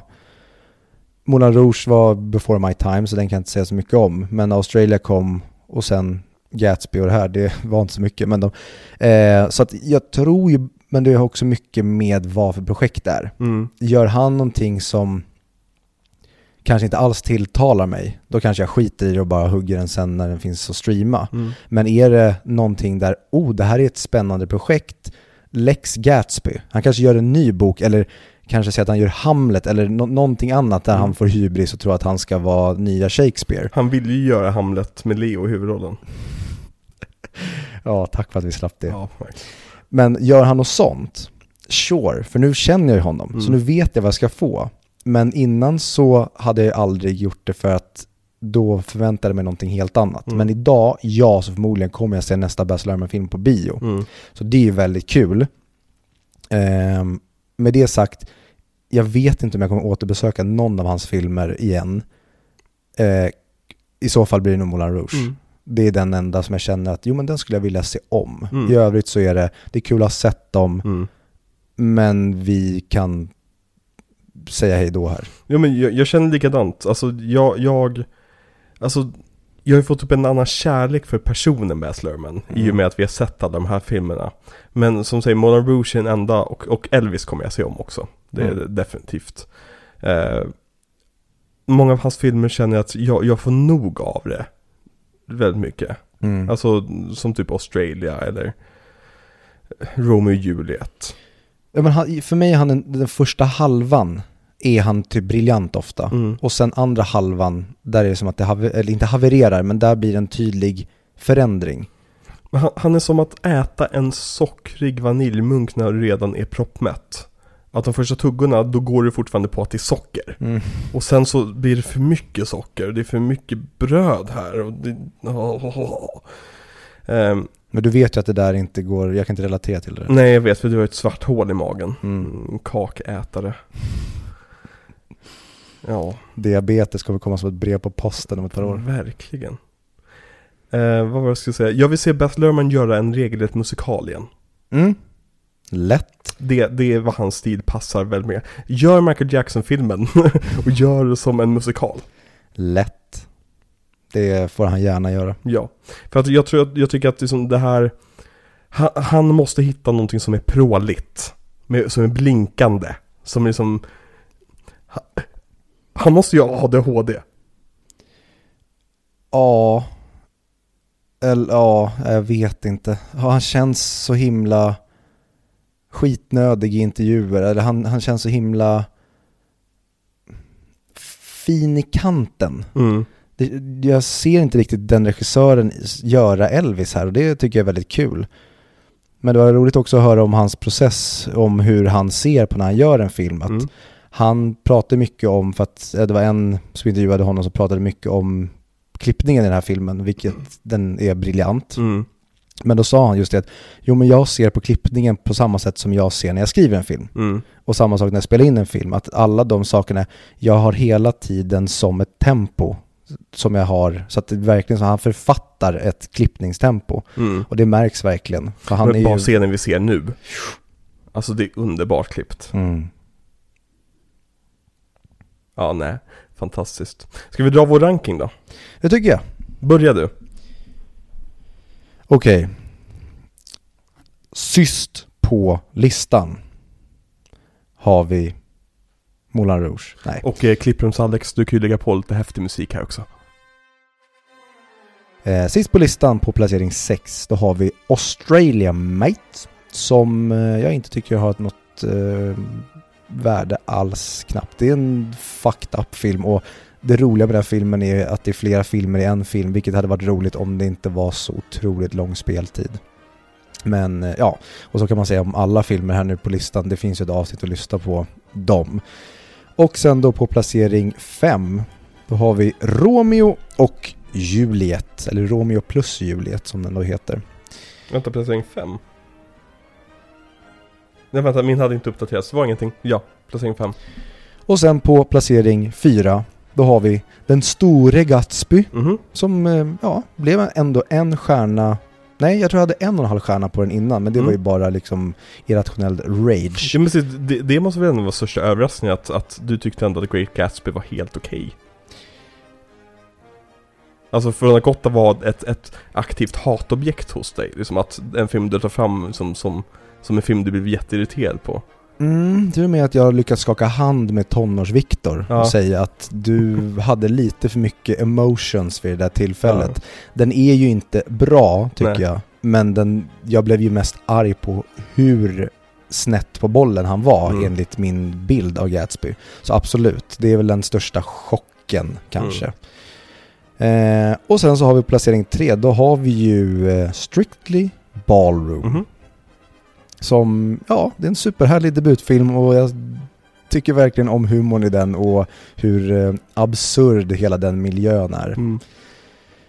Och sen då på placering två, då har vi dagens film Elvis. Mhm. Och vinnaren, Baz Luhrmanns Magnum Opus som jag tror aldrig tror han kommer överträffa är ju Moulin Rouge. Ja, Jävlar vilken bra film. verkligen. Och jag är så glad över att du gillade den så mycket. Mm. För det är också, som jag var inne på i det avsnittet, det skulle kunna varit en film som du verkligen sparkar bakut mot. Jag tror det om jag inte hade sett de två filmerna innan. Mm. Då hade jag kunnat ha en helt annan relation till det. De har fått lite uppbyggnad för det. Mm. Ska jag dra min lista då? Let's go. Ja. Eh, vi har nu- nummer sex. Så har vi då Australia. Nej. På nummer fem så har vi Romeo plus Juliet. Nej. På nummer fyra har vi The Great Gatsby. Nej. Nummer tre så har vi Strictly Ballroom. Nej. Nummer två så har vi Elvis. Och nummer ett har vi Moulin Rouge. Men jag, jag tror också att i mitt betygssystem, alla mina filmer har en, en stjärna högre än alla dina. Förutom Australia. Den hatade jag. Ja. Men vi är ju också så att, jag för mig i alla fall, du säger att 3 av 5 för dig är godkänt. Ja, precis. Medan 2 av 2,5 av 5 är för mig godkänt. Så vi har ju Exakt. en diskrepans i var vi sätter våran godkänt nivå till att börja så, med. så alla våra listor var likadana. Ja. och och min, min, min, alltså, motivationen är ju typ samma som, som dig också. Alltså för vart filmerna ska placeras och så vidare. Mm. Det är som så här, de film som, som jag, det, det bästa med den här miniserien tyckte jag, det var Strictly Ballroom. Alltså jag tycker inte, det är inte den bästa filmen. Men den var så otroligt anonym för mig. Mhm. Att jag hade inte ens tänkt tanken av att se den. Nej. Och så såg jag den och bara, men jag tycker ju om den här filmen. Mm. Vilket var lite, jag var lite förvånad över. Jag trodde det skulle vara mycket mer amatörmässigt. Men man såg så mycket av den tidiga Bass där. Mm. Eh, och man ser ju liksom, ja men man ser den här Bass i den filmen. Absolut, det är verkligen en regissör som har en röd tråd. Det är, Mm. Han ändrar inte stil mitt under karriären eller Nej, nej. byter riktning, utan som vi har sagt, han gör samma film om och om och om, om igen. Jag vill se dem göra en skräckfilm. Och gud. Egentligen, han- han kan få göra vad som helst så länge han inte tar någonting som är mig för kärt. Mm. Så att han inte ger sig på någon annan bok som jag älskar. Next, next announcement. Baz Luhrmann ska göra Alkemisten. Mm. Då ska jag åka till Australien och mörda honom. Och s- Baz Luhrmann gör 1984. Ja, den, den hade varit värre. Nej vad det hade varit kul. Och nej, åh, åh, shit jag får ju typ aids. Eller Animal Farm. Ja men då, sure. Ja. Det, det, den är lite mer lätt. Men 1984, den är lite för helig. Mm. Och ska tas på lite mer allvar än vad Baz brukar ta sina projekt kanske. Ja. Ja. Åh, herregud, se en färgglad Winston gå där i boken som har minst färg av alla typ. Ja. Och det var egentligen den stora Baz Luhrmann. Mm. The Great Baz Luhrmann. Gud, ännu en miniserie avklarad Viktor. Ja, Fy fan vad duktiga vi är då. klappa oss själva på axeln. Ja, verkligen. Eh, det, var, det var den fjärde miniserien va? Harry Potter, PTA, Marvel. Baz Ja. Ja. Mm. Och med det sagt så kanske vi ska informera lyssnarna om vad, de ska, vad vi ska göra nästa vecka. Mm. Men de får inte veta vad vi ska göra i nästa miniserie. För det får ni veta Exakt. nästa vecka. För nästa vecka, då, då, jag hör, hör någonting borta runt, runt i kvarteret här. Jag hör katter som jamar. Nej. Och jag hör en tjock katt i topphatt som sjunger om att han gillar att äta mat och jag ser en, en, en tjock katt i, i, som bor under bordet och som tränar, tränar kackerlackor och, och så har vi Aristocats. Exakt, Aristocats. Nej! Vi ska bli tvingade av eh, Tom Hopper, tänkte jag. Toby Hooper. Eh, jag- Tom Hooper. Tom Hooper. Toby Hooper, det, det är ju fan Motorsågsmassakern-snubben. Mm. Eh, Tom Hooper, vi ska bli tvingade av Tom Hooper att eh, ge honom en version av podcasten färdigklippt precis efter vi har lyssnat färdigt så han kan lyssna så att allting blev rätt. Och sen får vi klippa podcasten. Vi ska nämligen prata om den gigantiska succén Cats som skulle vinna alla Oscars, tänkte de. Herregud. Cats! Från 2019. Och det gör vi väl en DVD-kommentar på? Exakt, vi ska göra en DVD-kommentar på det. Så eh, om ni vill kolla på filmen Cats med oss så kan ni ju bara dra på vår DVD-kommentar. Vi kommer ju, alltså, det kommer ju vara lyssningsbart som ett vanligt avsnitt också om ni skulle vilja det. Eh, för te- rent textet, jag har tänkt på det väldigt ofta nu med, vi sitter ju alltid och kollar på filmen ändå och sitter och reagerar på den. Eh, men det, det kommer bli en eh, jävligt härlig eh, DVD-kommentar med eh, massvis av snack om, om dålig CGI Nej. och dåliga skådespelare. jag, jag tror att vi har missuppfattat filmen. Det blir en Gatsby. Vi kommer tycka att den är jättebra. Ja, exakt. Så till nästa vecka får jag fråga dig Viktor, är du en Jellicle Cat eller inte? Precis. Och eh, tyvärr så blev det inget könsbyte. Nej, men du kanske blir en katt istället? En kitty cat? And you dance, dance, dance, and you dance, dance, dance. Mm. Och för er som skulle vilja se den Mm. så går den ju faktiskt att se om ni har Netflix eller Kom Hem Play. Mm. Sen går den att hyra på Blockbuster via Play, Apple TV, Rakuten TV och även köpa Mm. digital kopia på samma ställe om ni nu skulle vilja göra det. Undrar vilken patch det de har där? Vilken? Patch. Det var en film som faktiskt blev patchad i realtid. Vad är det? Alltså du vet med tv-spel, då släpps det patches för att uppdatera spelet. H- Hände Cats-filmen, det med filmer? med Cats hände det. De uppdaterade CGI två veckor efter, efter premiären. Gjorde de? Ja, Och snälla ge mig den första. den släpptes alltså officiellt. Alltså jag tror Viktor Järner och eh, Patrik Lindholm var och såg den. Och då såg man liksom eh, typ gröna handskar här för mig på Judi Dench. De hade så glömt att CGI hennes tassar. Jag vill se den här varianten. Det finns en variant enligt legenden där katterna har väldigt, väldigt uttrycksfulla rövhål. Alltså som är verkligen så här satta som, som katters rövhål liksom. Eh, men den, den finns tydligen inte längre. Nej. Ja. Mer om det nästa vecka. Exakt, vi ska prata cats. Det ska vi verkligen göra. Vi ska sjunga med i cats. Det vet jag inte om vi kommer göra. Jag ska tvinga Viktor att sjunga med i cats. Jag ville bara sjunga Alla snubbar, alla snubbar vill katter vara återigen. katt. Och Aristocats, fy fan vilken mysig rulle. Mm, väldigt skön tecknarstil den också. Mm. Den är samma som eh, 101 dalmatiner, att det är så många streck liksom. Mm. Mm. Väldigt bra. Vi ska också tacka, innan vi avrundar det här avsnittet ska vi tacka våra patrons.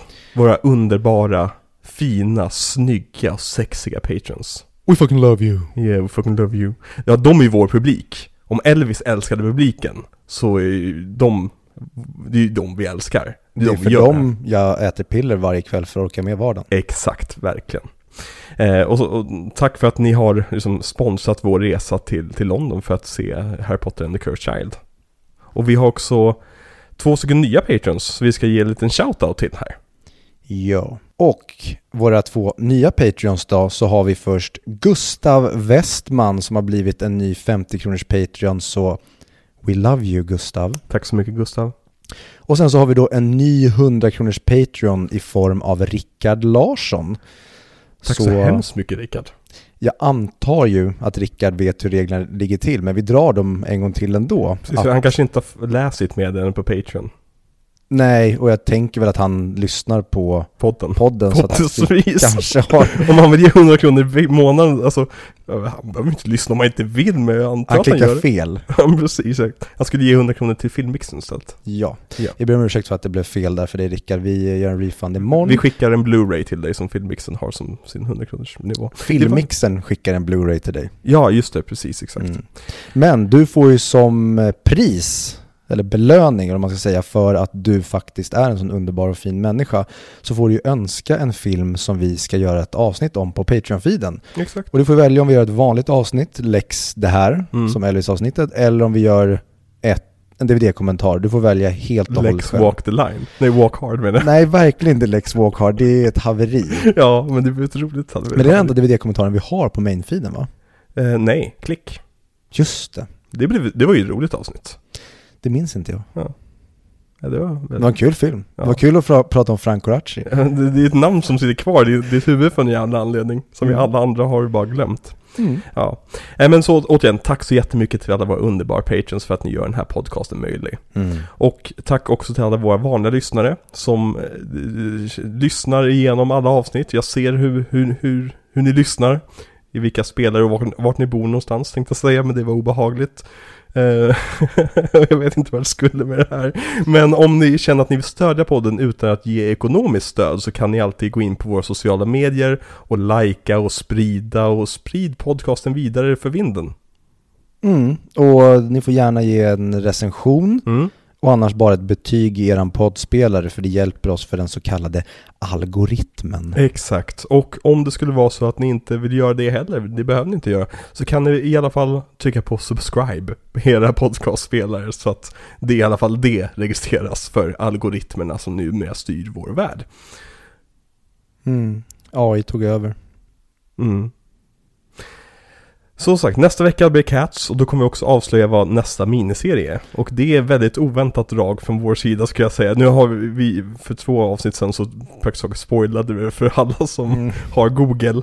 Men eh, det, det, det kommer bli en väldigt rolig miniserie tror jag. Det tror jag med. Det... Mm. Eller väldigt grå miniserie kanske. Nej, det är en eh, färgstark regissör. Mhm. Så det, mm, ja, och det säger vi nu att det blir en regissör. För egentligen om vi ska följa ska det ju vara Ja, men det, varannan. kanske, det kanske vi ska säga. Vi, vi har bestämt oss för att bryta mönstret lite grann här. Som vi har satt upp. Mm. För att det vi kommer göra i, i, som, i december och även liksom början på nästa år och långt in på sommaren nästa år. Det kommer vara väldigt mycket regissörer som har gjort eh, genrefilmer och gjort stora actionrullar och så vidare. Så vi har, vi har faktiskt tagit beslut att inte köra en till franchise för att få i alla fall en riktig filmskapare ur vägen så att säga. Eh, Ja men också mycket för att pr- praktiskt taget alla som vi har nästan fram till nästa sommar nu Mm. i vårt schema kommer ju med en ny film. Ja. Så att vi tajmar in deras nya film i slutet på varje miniserie. Precis. Så att det blir en grand finale. Exakt. Det var ju lite tanken det vi skulle försöka göra med Elvis. Nu var vi ju bara typ så här två månader för sent men nu kom den till slut. Mm. Så det har ni så fram emot. Så ni kan ju, om ni inte förstod för två avsnitt sedan vem vi kommer köra, Mm.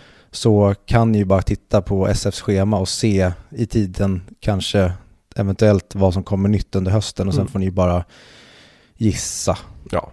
Men tack så mycket för att ni har lyssnat denna vecka. Mm. Eh, har du något sista ord du vill säga här? Viktor Landegren. Jag ehm, tänkte säga någonting på H. Helvis Helvis. istället för Harry Potter. Eh, hairgel. Uh, Prylkräm. Ja. Kul för övrigt att både Elvis och eh, Austin Butler är blonda egentligen. Ja. Eller Elvis har ingen hårfärg alls, för han är död. Men eh, ja. Döda personer brukar inte ha så mycket hårfärg. det vet vi inte. Det vet jag. Jag har inte alls ett lik i garderoben. Nej. Där hemma. Nu blev det jättemörkt helt plötsligt så vi säger Harry Potter. Mm, Helvis.